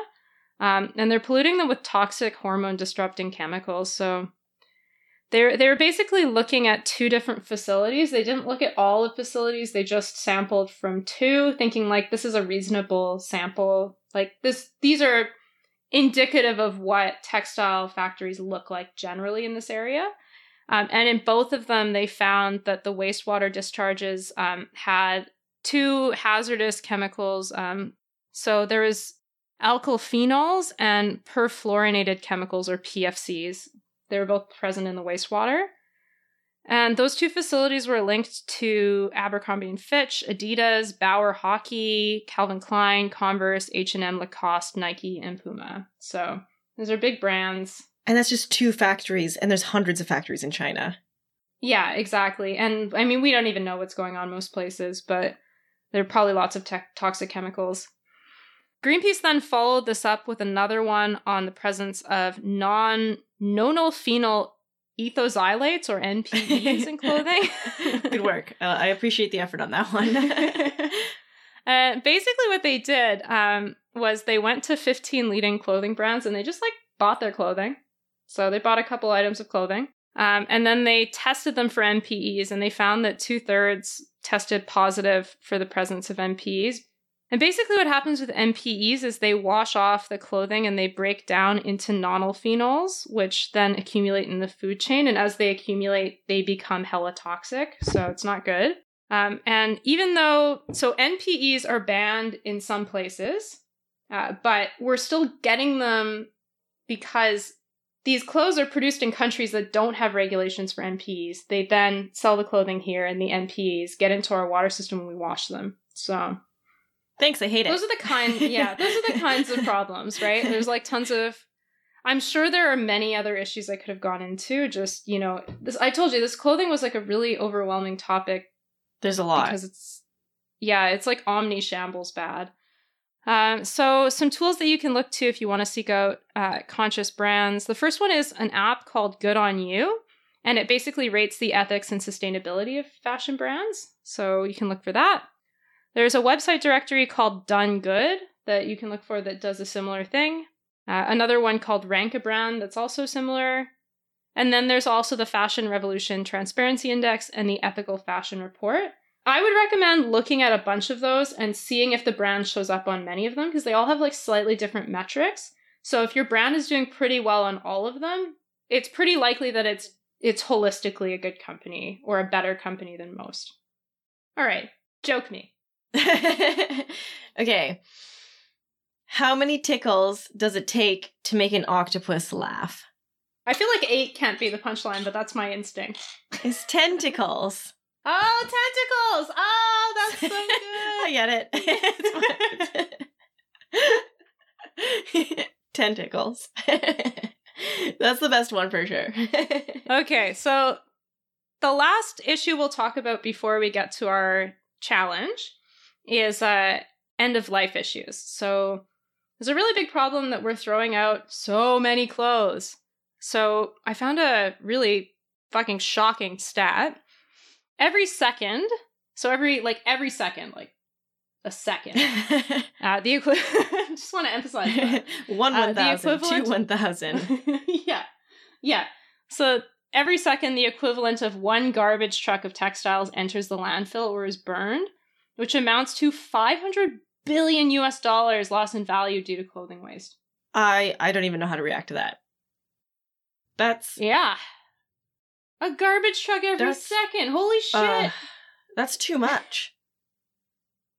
I feel like that's the only reaction I can give on that stat. That is True. that is too much. Yes, that is too much. ah. So in the United States, 23.8 billion pounds of clothes are thrown in the garbage annually, which is about 73 pounds per person. There's no way I'm throwing away that much. So it must a lot of it must be an offshoot of like the actual industry throwing away. It's just like stuff that gets made and then is never sold.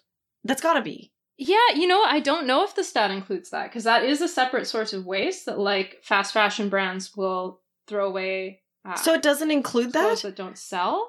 But I'm not sure if that even includes. It might. It might, or it could just be people throwing out clothes. It's kind of ambiguous. 73 pounds per year per person? That's so That's- much. That's like Yeah. uh not far from like I don't weigh much more than that. Do you know what I mean? Like that's like almost my body weight in clothing that I'm throwing away every year statistically. I am not doing that, I don't think, although maybe I should start weighing my clothes before Yeah. I get rid of them. Yeah, I think you're right that maybe it includes industrial, like when the brands throw them out too, because that does seem like even taking into account that we underestimate the amount of clothing we throw out every year and that we have, that still seems Yeah. like a lot. Oh, anyways, it's a lot. It doesn't matter where it's coming from. Yeah. It's too much. Yeah, and based on those stats, it shouldn't surprise you that clothing is the fastest growing category of waste in landfills. And because it's all made of polyester, it just breaks down into microplastics and stays in the environment forever. So, Well, here's here's the yeah, landfill thing. So, in addition to the problem of us just throwing out a garbage truck worth of clothes every second, that is itself a problem. Um, but the landfilling of clothes is an environmental problem both for natural and synthetic fibers. So, natural fibers do decompose slowly, but the problem is that when they're trapped in landfill, that can actually release methane, which is super bad for climate change. yeah, it's not great. So- No. So putting your cotton in the garbage, really, really bad idea. Do not do that. Um, because you're just going to produce methane. Cotton can be composted, can it? Like you could take it if it's 100% cotton, can you not throw it in the compost? Uh, it probably depends on the composter, but I would say it's better to use one of the other strategies that we'll talk about in the third part. Okay, Yeah. cool, cool, cool. Something to look forward to.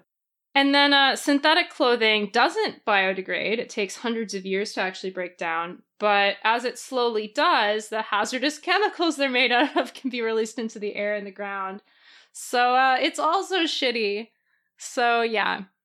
The good news is that we can really make an impact on this. So for every 2 million tons of textiles we keep out of landfills, we can reduce carbon emissions the equivalent of taking a million cars off the road.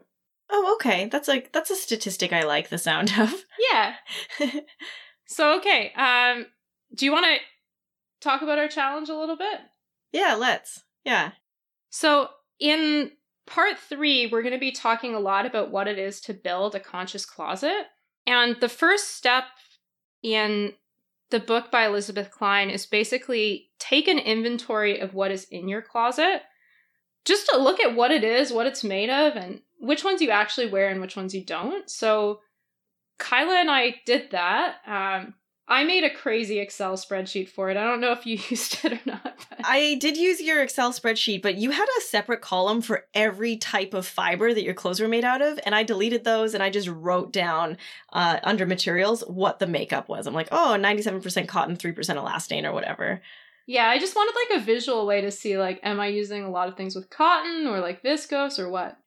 Okay, so what did you find for yours? I found that so I first of all I googled what the average amount of clothing is that people own and there isn't really an answer uh, from what I could tell. When you Google it, the top result is like 125 pieces or something. But then when you look into it deeper, you know, some people are going to have way more than that. Um, and not very many people are going to have less. So I would say that's pretty close to like the bottom of, of the range.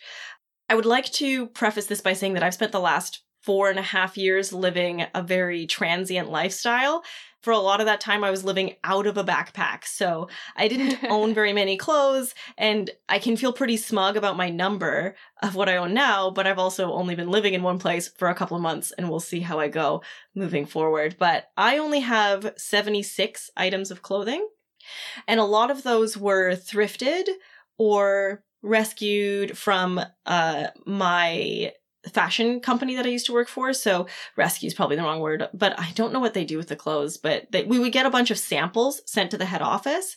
And then every once in a while they do like a sample sale and you can get like these amazing clothes that are like really great brand names, really well made, good material. You could get them for like a few pounds. Yeah, so a lot of my clothes were just like, oh, like all of these clothes are amazing and they're practically free. So I bought a bunch of stuff uh, from that, and a lot of my stuff is thrifted as well. So I'm pretty happy with how that's gone. A lot of my stuff is new because I've just moved somewhere where I had to like get a new wardrobe for like a couple of jobs. But out of 76 items, 11 of them were pajamas.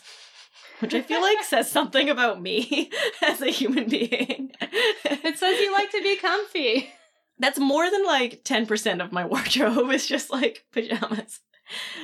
What about you? What did you find? My equivalent to that is yeah, um so I have a 122 total items in my closet, which is like I think pretty normal in terms of numbers, but we'll we'll talk about in the next part um, like what your magic wardrobe number is. Like everyone's gonna have a slightly different a slightly different ideal number of clothes in their closet depending on what kind of person they are and what their life is like. So I think 122 is maybe a little high for what I ideally should be at. Um, so a full one quarter of my wardrobe though is athletic wear. Lounging I do not gear. need to buy another pair of leggings for a really long time. Uh, and I also I also looked at how much of my wardrobe was new. So about a third of my wardrobe was purchased in 2019 or 2020. Um, or was obtained in 2019 or 2020. Some of it was thrift shops, some of it was gifts or hand me downs or whatever. One of them I won. So yeah, t shirt. nice. It's probably really bad for the environment. But yeah, that was a higher proportion than I was expecting. But it's not really all that surprising given what the consumer trends are. Um, and yeah, I did like a really rough calculation, and I found I've worn each item an average of twenty point one times. Nice, a really rough average. Yeah, nice. Yeah, I I I looked at how many times I'd worn stuff, and I would say most of my wardrobe I've worn at least ten times and almost all of it is new. Even the stuff that I got from work basically went straight into a suitcase because then I went on a trip around the world for like nine months. So I didn't get a chance to wear a lot of it. So I took it out of my suitcase when I got home. And so a lot of my stuff, because just because of the way I was living, I've worn a hundred plus times. yeah, and when I said my like calculation was really rough, basically what I did, because I mean, you don't know exactly how many times you've worn an item. Um, so I put it into, I either said I'd worn it less than five times, five to 10 times, 10 to 25 times, or 25 plus times. And there are some things in that 25 plus category that are like barely above 25, but there are others that like are well into the 200s. Yeah, yeah, yeah, which is fair. So, uh, part of this project is to decide what you're going, if you're going to get rid of anything, to kind of like have a look and see, like, do I need all of this stuff? Did you decide you're gonna keep anything? So, yeah, I decided, I mean, most of the stuff in my wardrobe I want to keep, but there were three things that I'm looking at getting rid of. And in part three, I'm gonna talk about what I'm planning to do with them. Oh, good. I'll tell you what I'm gonna do with my five items then.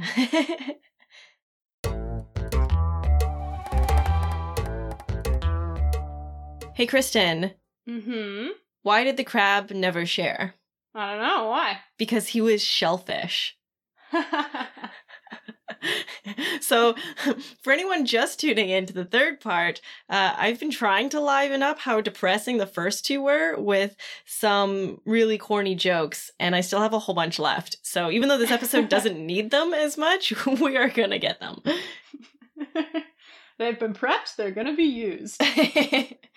So, trying to incorporate ethics into how we dress ourselves can be really overwhelming. I mean, we talked for what, like three hours and barely scratched the surface of the, the topics.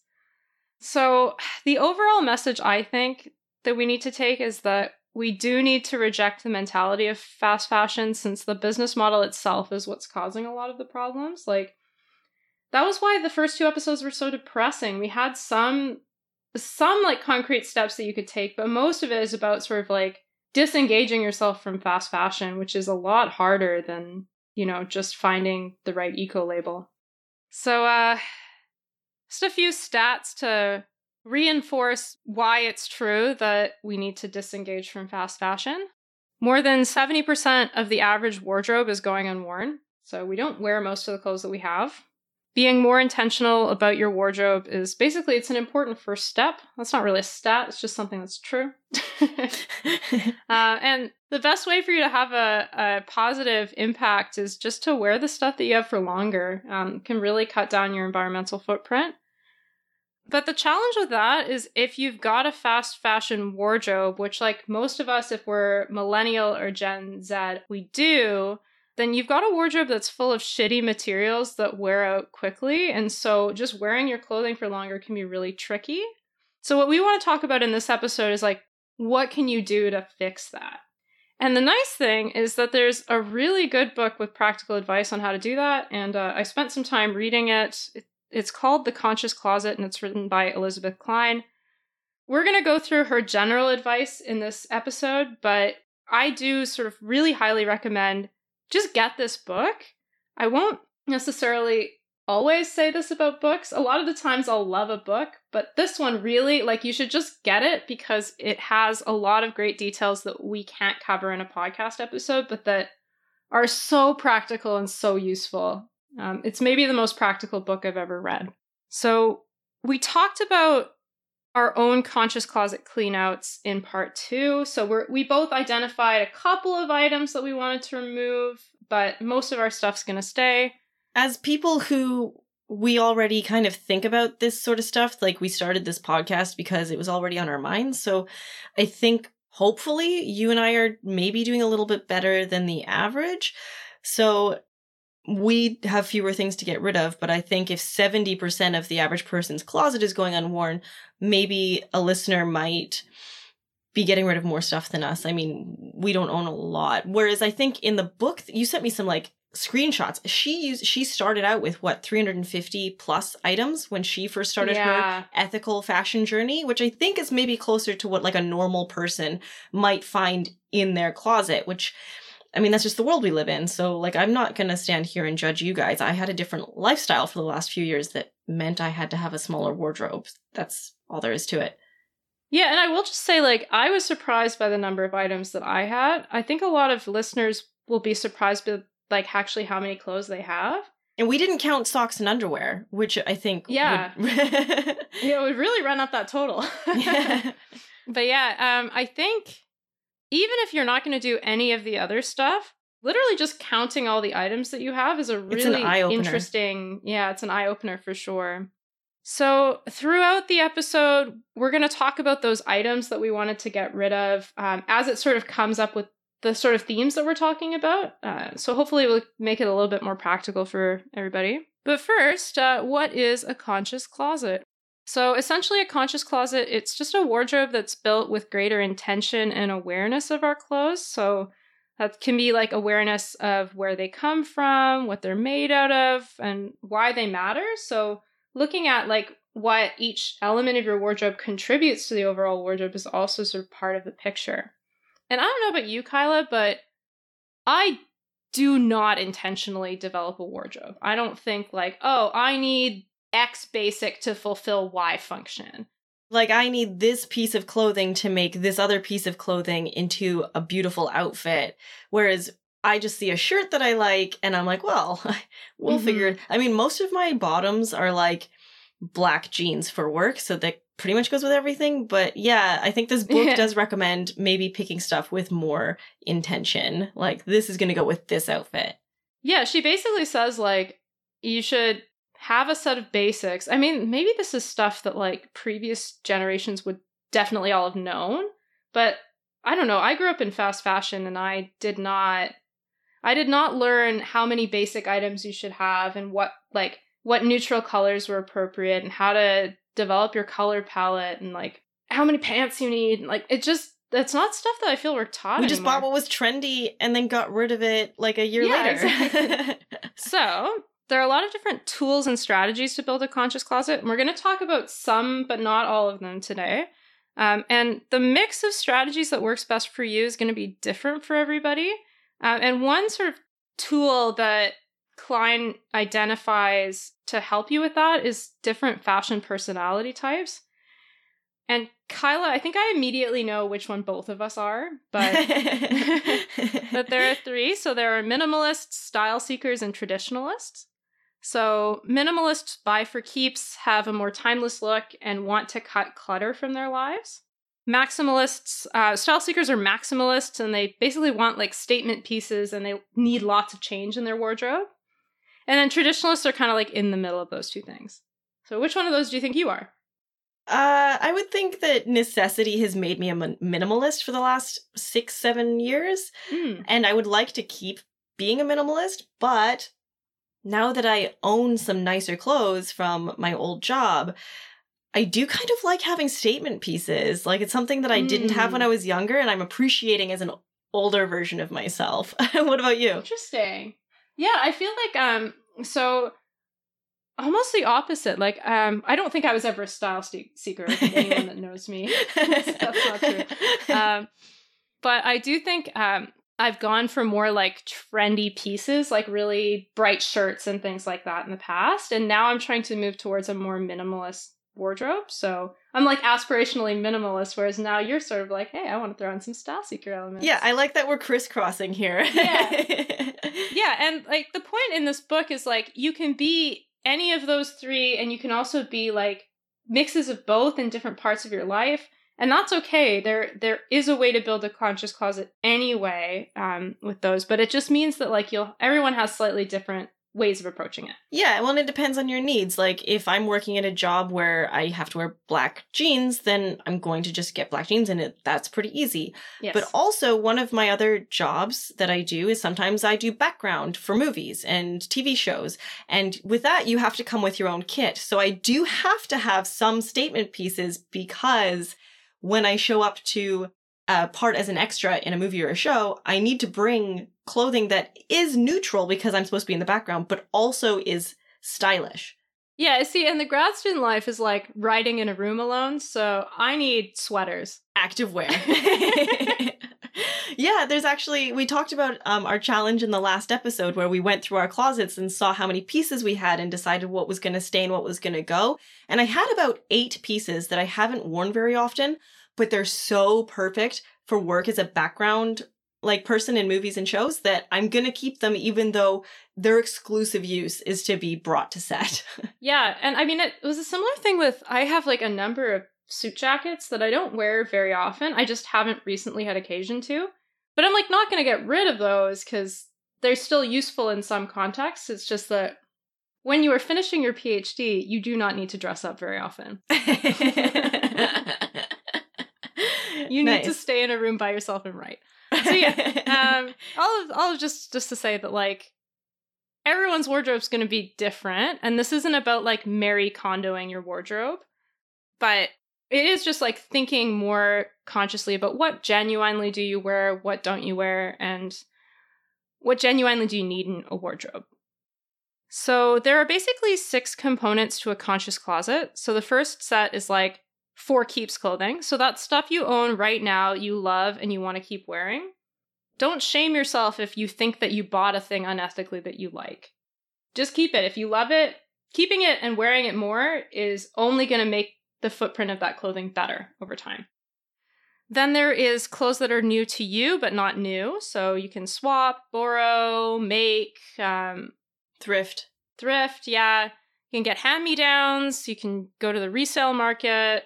You can get go to vintage shops. A lot of different ways to get clothes that are not new but are new to you. Then there are clothing rentals. We'll talk a little bit more about that as well. She also says that you'll need a certain amount of like high quality timeless pieces. So in some cases that means spending more on individual items, but she actually does a really good job of showing that this typically will cost you less over time and also um, by like applying the right strategies, you can actually spend very little on them, especially if you're willing to go to like resale markets and things like that. You can get really good quality items really cheap. Um, and then uh, the big, better brands. Uh, so these are big brands that are on the right path compared to their peers. So you will probably need to buy some of that. Um, and then conscious superstars. So buying to support really ethical, really sustainable brands that are pioneering. That can be good too. So, we talked last episode about how we started with that clean closet inventory and clean out. Cline has some suggestions for how to go about that, which uh, Kyla and I looked at, but listeners won't know yet, so we'll share that a little bit. It's a good way to really examine what you own, how often you wear it, if at all, what it's made of, etc., and you can learn a lot about your style from that. So, one thing to emphasize is that you should not throw anything at all in the garbage from this. Some things you may want to have leave your wardrobe, but you need to have a resale or reuse plan for that. So you're not throwing things out. Um, and here are some other tips. So the first one is um, you should only get rid of things in season. So if there are a bunch of summer dresses that you're looking at getting rid of in the w- middle of winter, first of all, you're not necessarily going to make good decisions about what you actually wear. So you might end up getting rid of something that you actually want and use a lot. But secondly, it's going to be easier for you to responsibly get rid of that item if you are getting rid of it when it's in season because a lot of like resale and donations people are buying or getting it when it's in season. Another thing, if you love it, keep it even if you now really hate the company that made it. Don't shame yourself for getting that item. Keep it and use it as long as you as long as you can. Um, and just know that um, building a conscious closet takes time and part of disengaging from fast fashion is knowing that this is a slow process. Uh, the next one is ignore money. So if there are expensive items in your closet that you don't use or wear, it's okay to get rid of that. Don't think about it so much. Put sentimental items into storage and uh, pay attention to what you wear most and why they make you happy. So is it the fabric? Is it the cut? Is it the color? What is it that makes you love that item as much as you do? And then when you buy stuff in the future, you can think about that a little bit more, right? Exactly. Yeah. Do you have like a favorite color or something, Kyla? I wear yeah, I wear a lot of like burgundy and deep blue. It just looks good on my skin tone. Nice. what about you? Uh, I'm a huge fan of teal. Nice. yeah. So um eventually you'll want to get to your what she calls magic wardrobe number. So that's basically how many clothes you need and that's going to be different for everybody. So Cline basically says that minimalists can be happy with 50 pieces or fewer. So that's a little closer to the number that Kyla had. How many did you have again? I forget. I had 76, but 8 of them were for background and 5 of them I'm going to be repurposing. Mhm. So I I would love to be close to the 50 mark, but also as someone who lived as a strict minimalist for several years, I also am not going to punish myself if I want to own 11 pairs of pajamas. No, you absolutely shouldn't. Yeah. And yeah, she says like so minimalists they might go as low as 50, but style seekers might need 250 items or more and that's okay. That's totally fine. as long as you're getting use out of them and you care about the stuff that you own and you especially the new stuff you bought it with purpose in mind like you you like this is ethical or as ethical as it can be and i need it for this purpose even if that purpose is completing a look Yes, exactly. And so one way to sort of get a sense of what your magic wardrobe number is is to you can one is to use a fashion fast. So that's where you take a length of time, you can define how long that is and just you commit not to buying anything new during that period. It'll give you a real sense of like how often you're shopping and things like that. Um, and then another one is a capsule wardrobe where basically you limit yourself to a small number of items and you can only use that number of items for a period of time. Um, a number that I've seen a lot with capsule wardrobes is like 30. So you just have to mix and match those same 30 items. That can be a really good way to it, give you like a more concrete picture of how much clothing you really need. Um, and another thing is like, even though uh, we've stressed like if you're on the fence, keep items. Uh, it's important to also note that like having a more cluttered wardrobe makes you value the clothes that you have less. So, especially at the beginning, if you've been buying like lots and lots of clothes, you might be getting rid of a fair amount of stuff, and that's okay too. So, when you're deciding what you're going to get rid of, first of all, aim for balance and look for things that go together. So, don't get rid of all your pants. Just don't. Gotta wear pants. oh, stupid laws. um, look for pieces that don't go with anything else, um, and either find a way to make them work with some of your outfits, or that might be a sign that it should go. Cut back on super trendy pieces. Doesn't mean you have to get rid of all of them, but if there's a trendy piece that you're not wearing because it was from like three seasons ago and it's not in style anymore, then that's a lesson you've learned, right?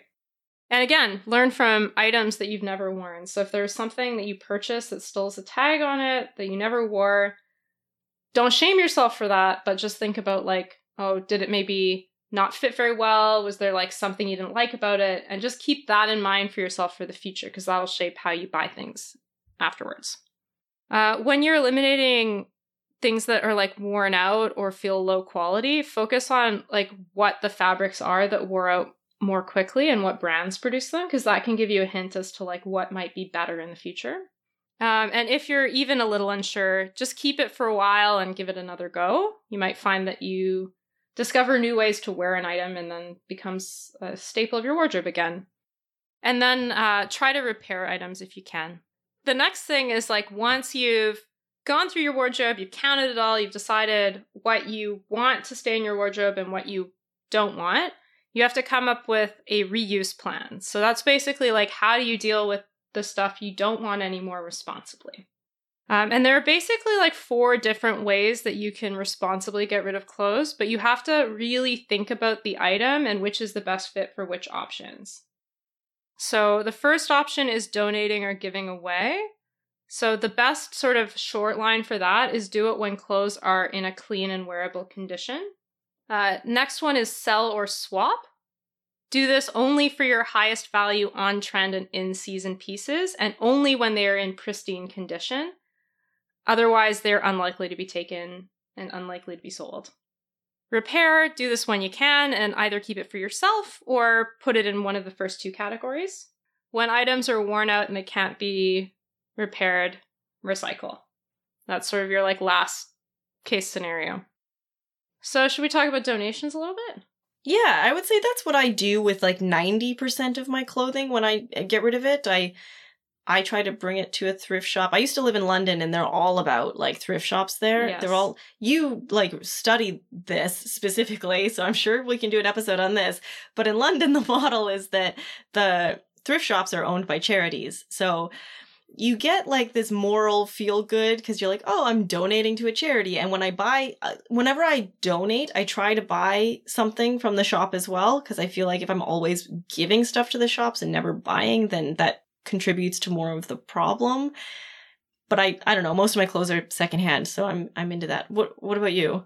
I donate as well, but I don't think I've been doing it as consciously as I maybe should. Like looking into this topic has really opened my eyes to the problems with clothing donations. So I think I think I'm going to try to do it less now. Um cuz well, I'll I'll tell you why. Let's have it. Make me feel So- bad about every No, decision well, I've no, ever made. is just like it's a thing everyone does. It's a thing I do. We all sort of like donate clothes. I've I'm totally guilty of just like dropping off clothes that I haven't even really looked at how good the condition they're in, and I just put them in the like back entrance of Value Village, and I'm like, I'm done with these. Go to a good home, you know. Um, but charities actually only sell about 20 to 25 percent of what we donate and the rest gets exported overseas or downcycled. Downcycling basically means that they get turned into like mattress stuffing, insulations, or rags. They're not being recycled into like polyester that you can um, make another shirt out of. They're getting like shredded into insulation or something. Well, and I'm pretty sure that I read, especially in the rag industry, they can only take certain fibers, which means that since most of our clothes are polyester and that's not something you can turn into a rag, it just gets thrown in the bin. Yes. Um, maybe. yeah, uh, yeah. So a lot of what you're donating ends up in landfill. The other problem is, um, so if it's not downcycled and it's not sold, it will often get exported overseas, which in theory sounds nice, right?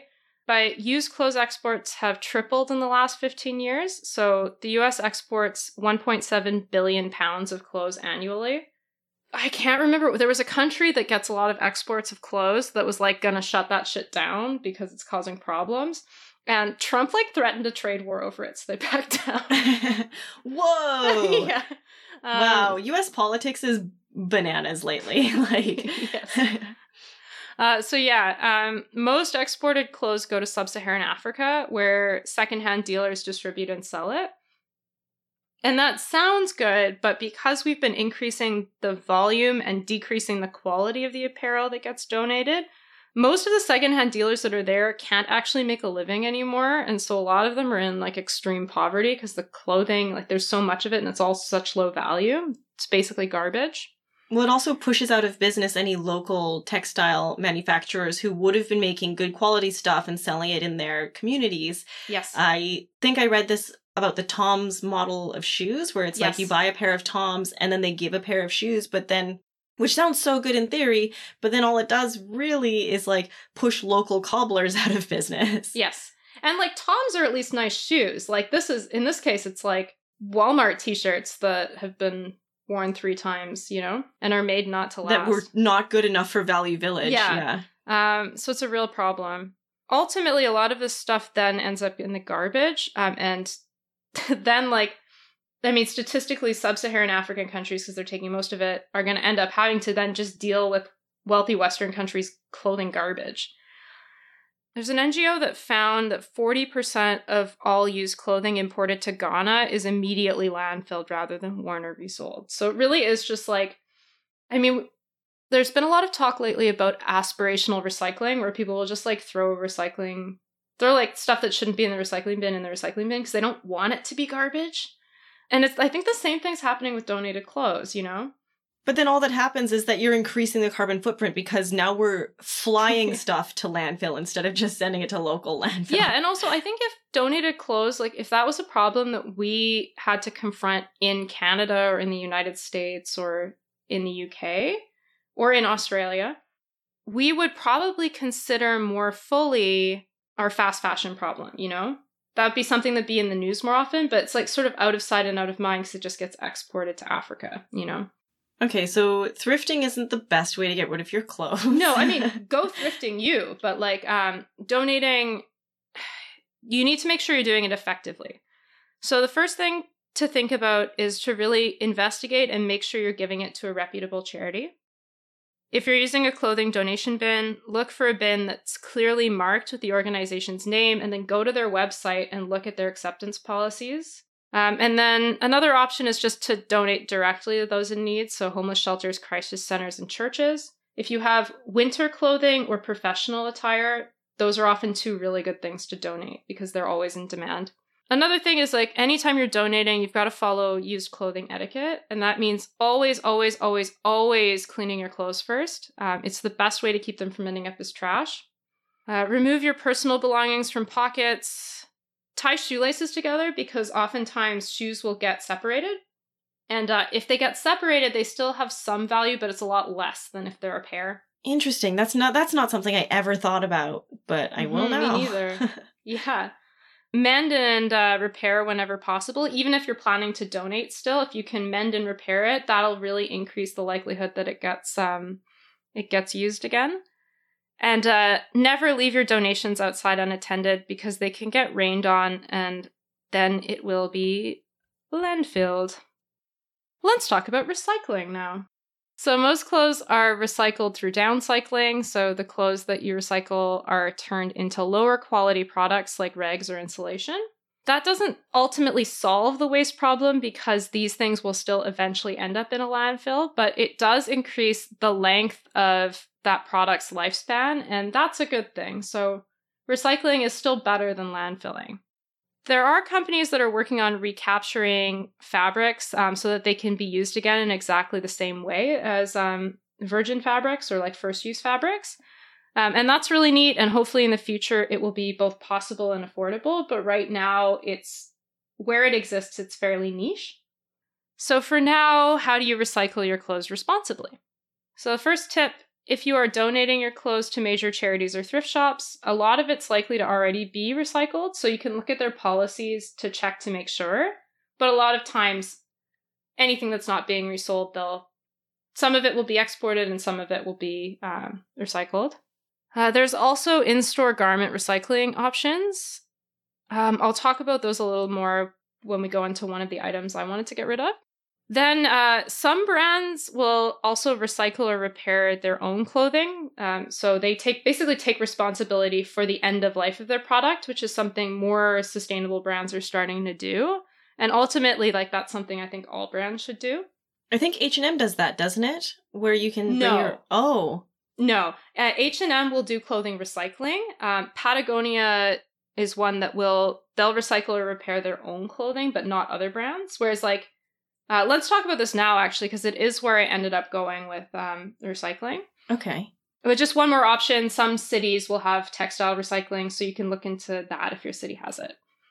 So I had a well-used hoodie and a stained workout shirt that I wanted to get rid of, and neither of those will do well in donations or like resale. So I decided I should try to recycle it. And I was looking at the different recycling programs that were available in Toronto because uh, to some extent, what recycling programs are available is like really local. So I found that H&M, American Eagle, Puma, and North Face all have recycling programs that will accept any brand of clothing. So I could potentially bring my clothes to any of those outlets. I was not able to find municipal recycling in Toronto, uh, so that wasn't an option. The four clothing brands that have those sort of like recycling programs, they all use the same company, a company called I:CO, um, and that sorts and reprocesses the clothes. So, since they're all partnered with the same recycling company, I cannot imagine that it makes any difference which one it goes to, because ultimately they're just bringing it to the same third party anyway. So, basically, the only difference then is like which is more convenient for me, and do I want the rebate? And I don't really want the rebate for any of those brands. North Face maybe, but not really. I'm trying to get away from fast fashion. So, um, that's how they get you. Yeah, it's how they get you. Yeah. So um I decided I'm going to go with the H&M location just because it's a lot more convenient for me to get to by Subway. So that's what I'm going to do. And it's unlikely that those items are going to be resorted for rewear, but if they're good enough condition, they're good enough condition that hopefully they will be downcycled. Uh, so, if recycling and donating is not the appropriate thing, what else is there? There's also selling and swapping. So, if you want to resell your clothes, you have a couple of options. One is you can use an online surf- service that basically takes on the entire process of selling the clothes to you, um, selling clothes for you. So, ThredUp is one that's available in Canada. Another big company that I don't think is available in Canada is called The RealReal. They take responsibility for the process of selling your clothes. As a result of that, they take a bigger cut, so you'll make less money off of that, but it is like lower maintenance. You can also sell clothes yourself online through website websites like uh, Poshmark, and those you can get a slightly higher cut, but you're also going to be more responsible for the actual selling of it and getting it to someone. Not that I ever want to shout out Facebook, but Facebook Marketplace, I think a lot of people use as well for stuff like that. Yeah. Um, and then you can also sell in person through consignment stores. Um, just be aware though that like with all of these, you're probably only putting like your best clothing into it because people mostly want to wear like branded items that are in season and that are trendy you know? in good condition and probably not for the price that you paid for it. So lower your expectations for what you think your stuff is worth. Exactly yeah. And consignment stores in particular can be very picky because they know what sells and what doesn't. So don't be surprised if they turn you down. They get a lot of clothes. The types of clothing that do well in the resale market uh, so on trend in recent purchases if you bought something wore it once and realized you hated it that's probably like a good candidate uh, luxury and designer brands, and in season items. Bypass resale if your clothes are damaged, if they're basics, or if they're kids' clothes, menswear, or workwear. Those are probably not going to sell. You can also, if you're not into like actually using a resale uh, tool, you can organize a clothing swap with friends or a community group. That can often be a good way to do things. I had a, a one pair of clothes that I thought might be a good candidate for resale. Um, it was a pair of dress pants that I'd only worn like once or twice, maybe, and that just um, they just don't fit anymore. So first, I thought, well, okay, can I get them tailored? But apparently, it's very hard to actually take in dress pants, which I didn't realize. Um, and so it that didn't really turn out to be an option. So I thought, you know, either renting them out or reselling them might be a good option as well. But unfortunately, it's a basic, so it won't do very well in the resale market. I did look at Poshmark and ThredUp, um, but it didn't seem to really like that wasn't the kind of clothes they were selling. Um, it was a lot more like embellishment pieces. Another option is to like trade on like Facebook Marketplace or Bunz or something like that. But ultimately, I decided it would probably just be better to donate, but we want to do this responsibly. So I looked into a couple of options. So I live near a Value Village, um, which is I think I've mentioned earlier in this episode. In the past, I've just donated clothing there, clothing there. But when I actually looked into it, I was like pretty unimpressed with it. Actually, they seem to accept pretty much everything, and there's very little information on what they do with the clothing that doesn't sell. So that set up some red flags for me. Although, if listeners know more about what Value Village does with their clothing, I, we'd love to hear it.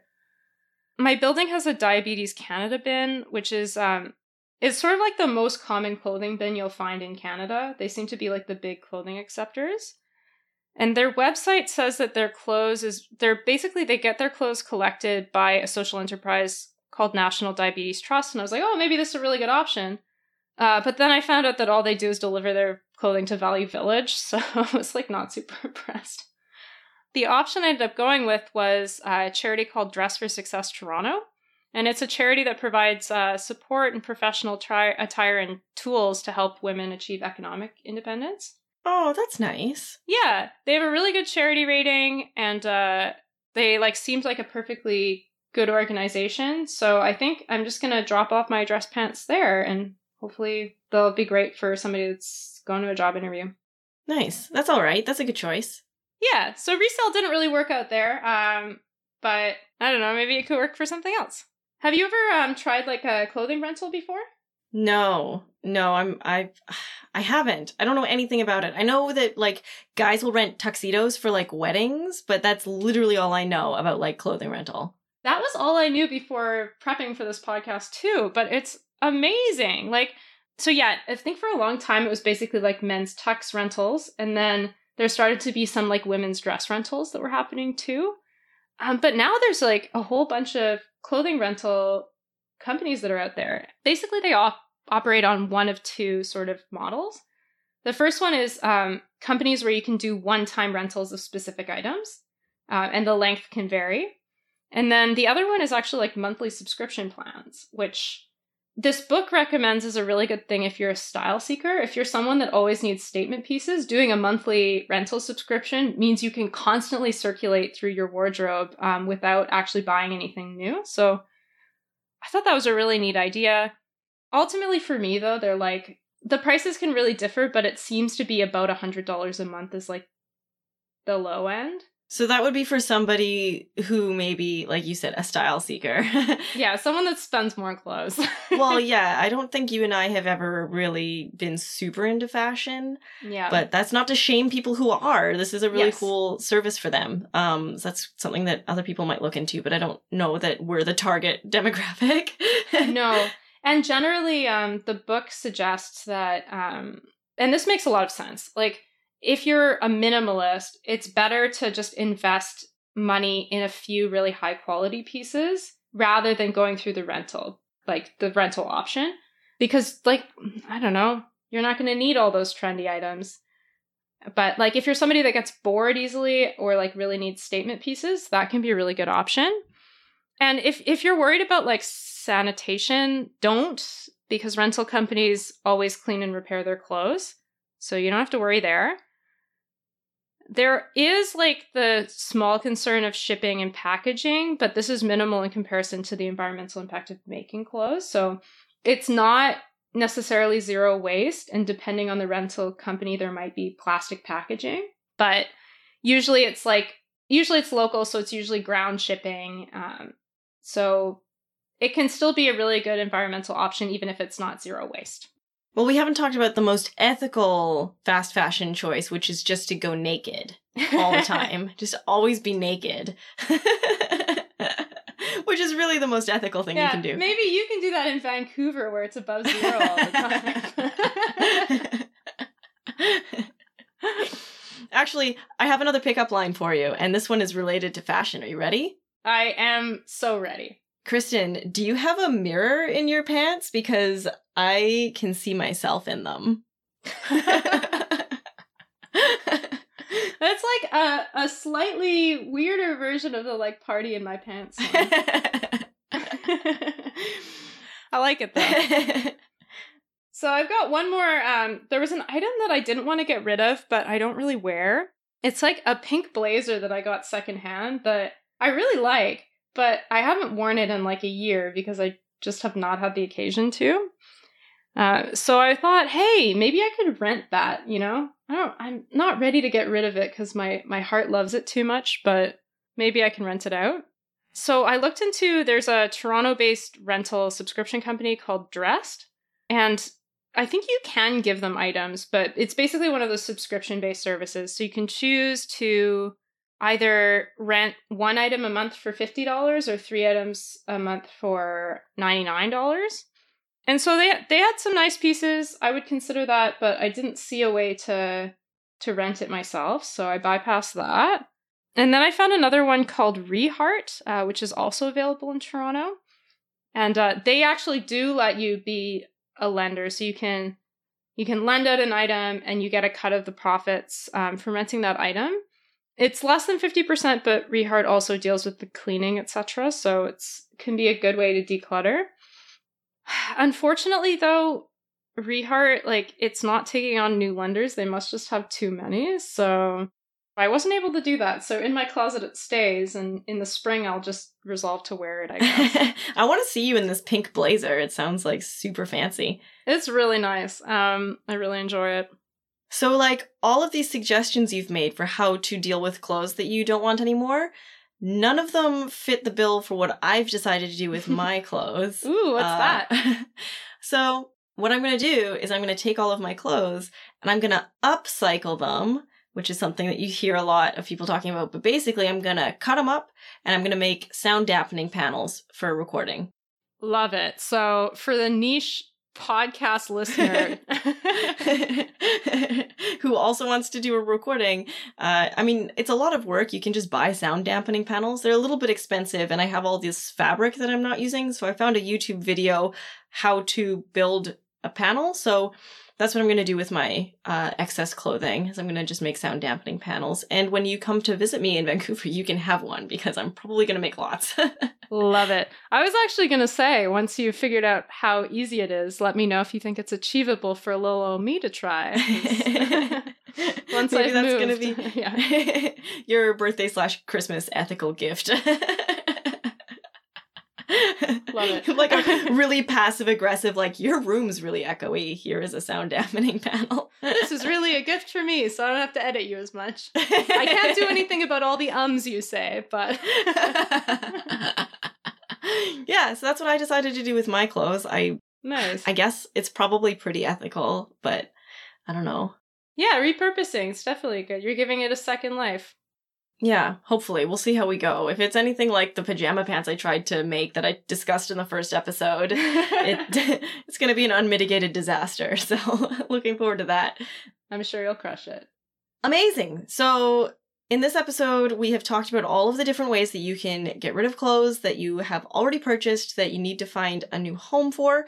And we talked about how you can think about your purchases in the future. And both of those are really great ways to combat the fast fashion industry, which is, I mean, everywhere. and as we discussed uh, in the first two episodes, in such detail that I literally cried in the first one, uh, Sorry. it's a mess.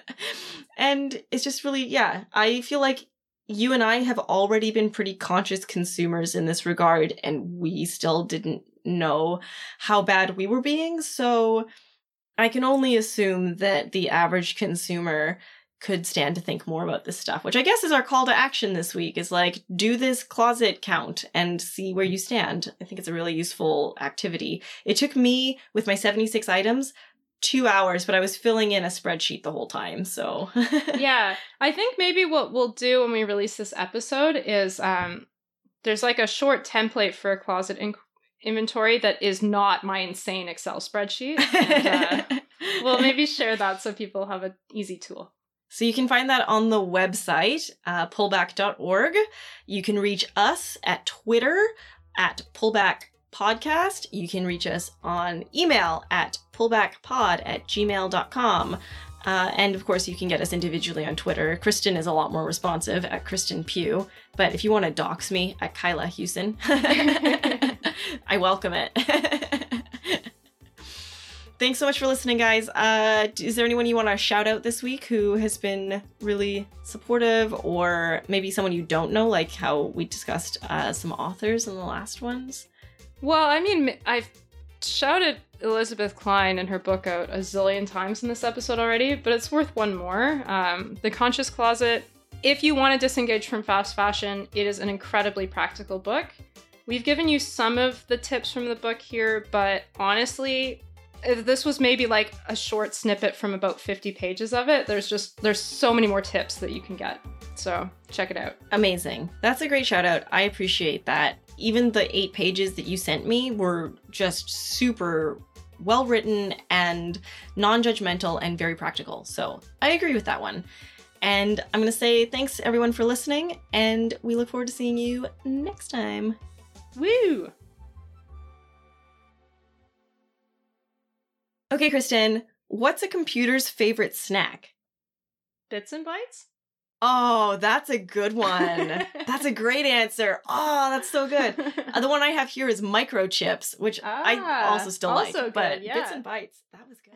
Okay, Kristen, why do you never see elephants hiding in trees? Oh, it's something about trunks. I'm sure of this.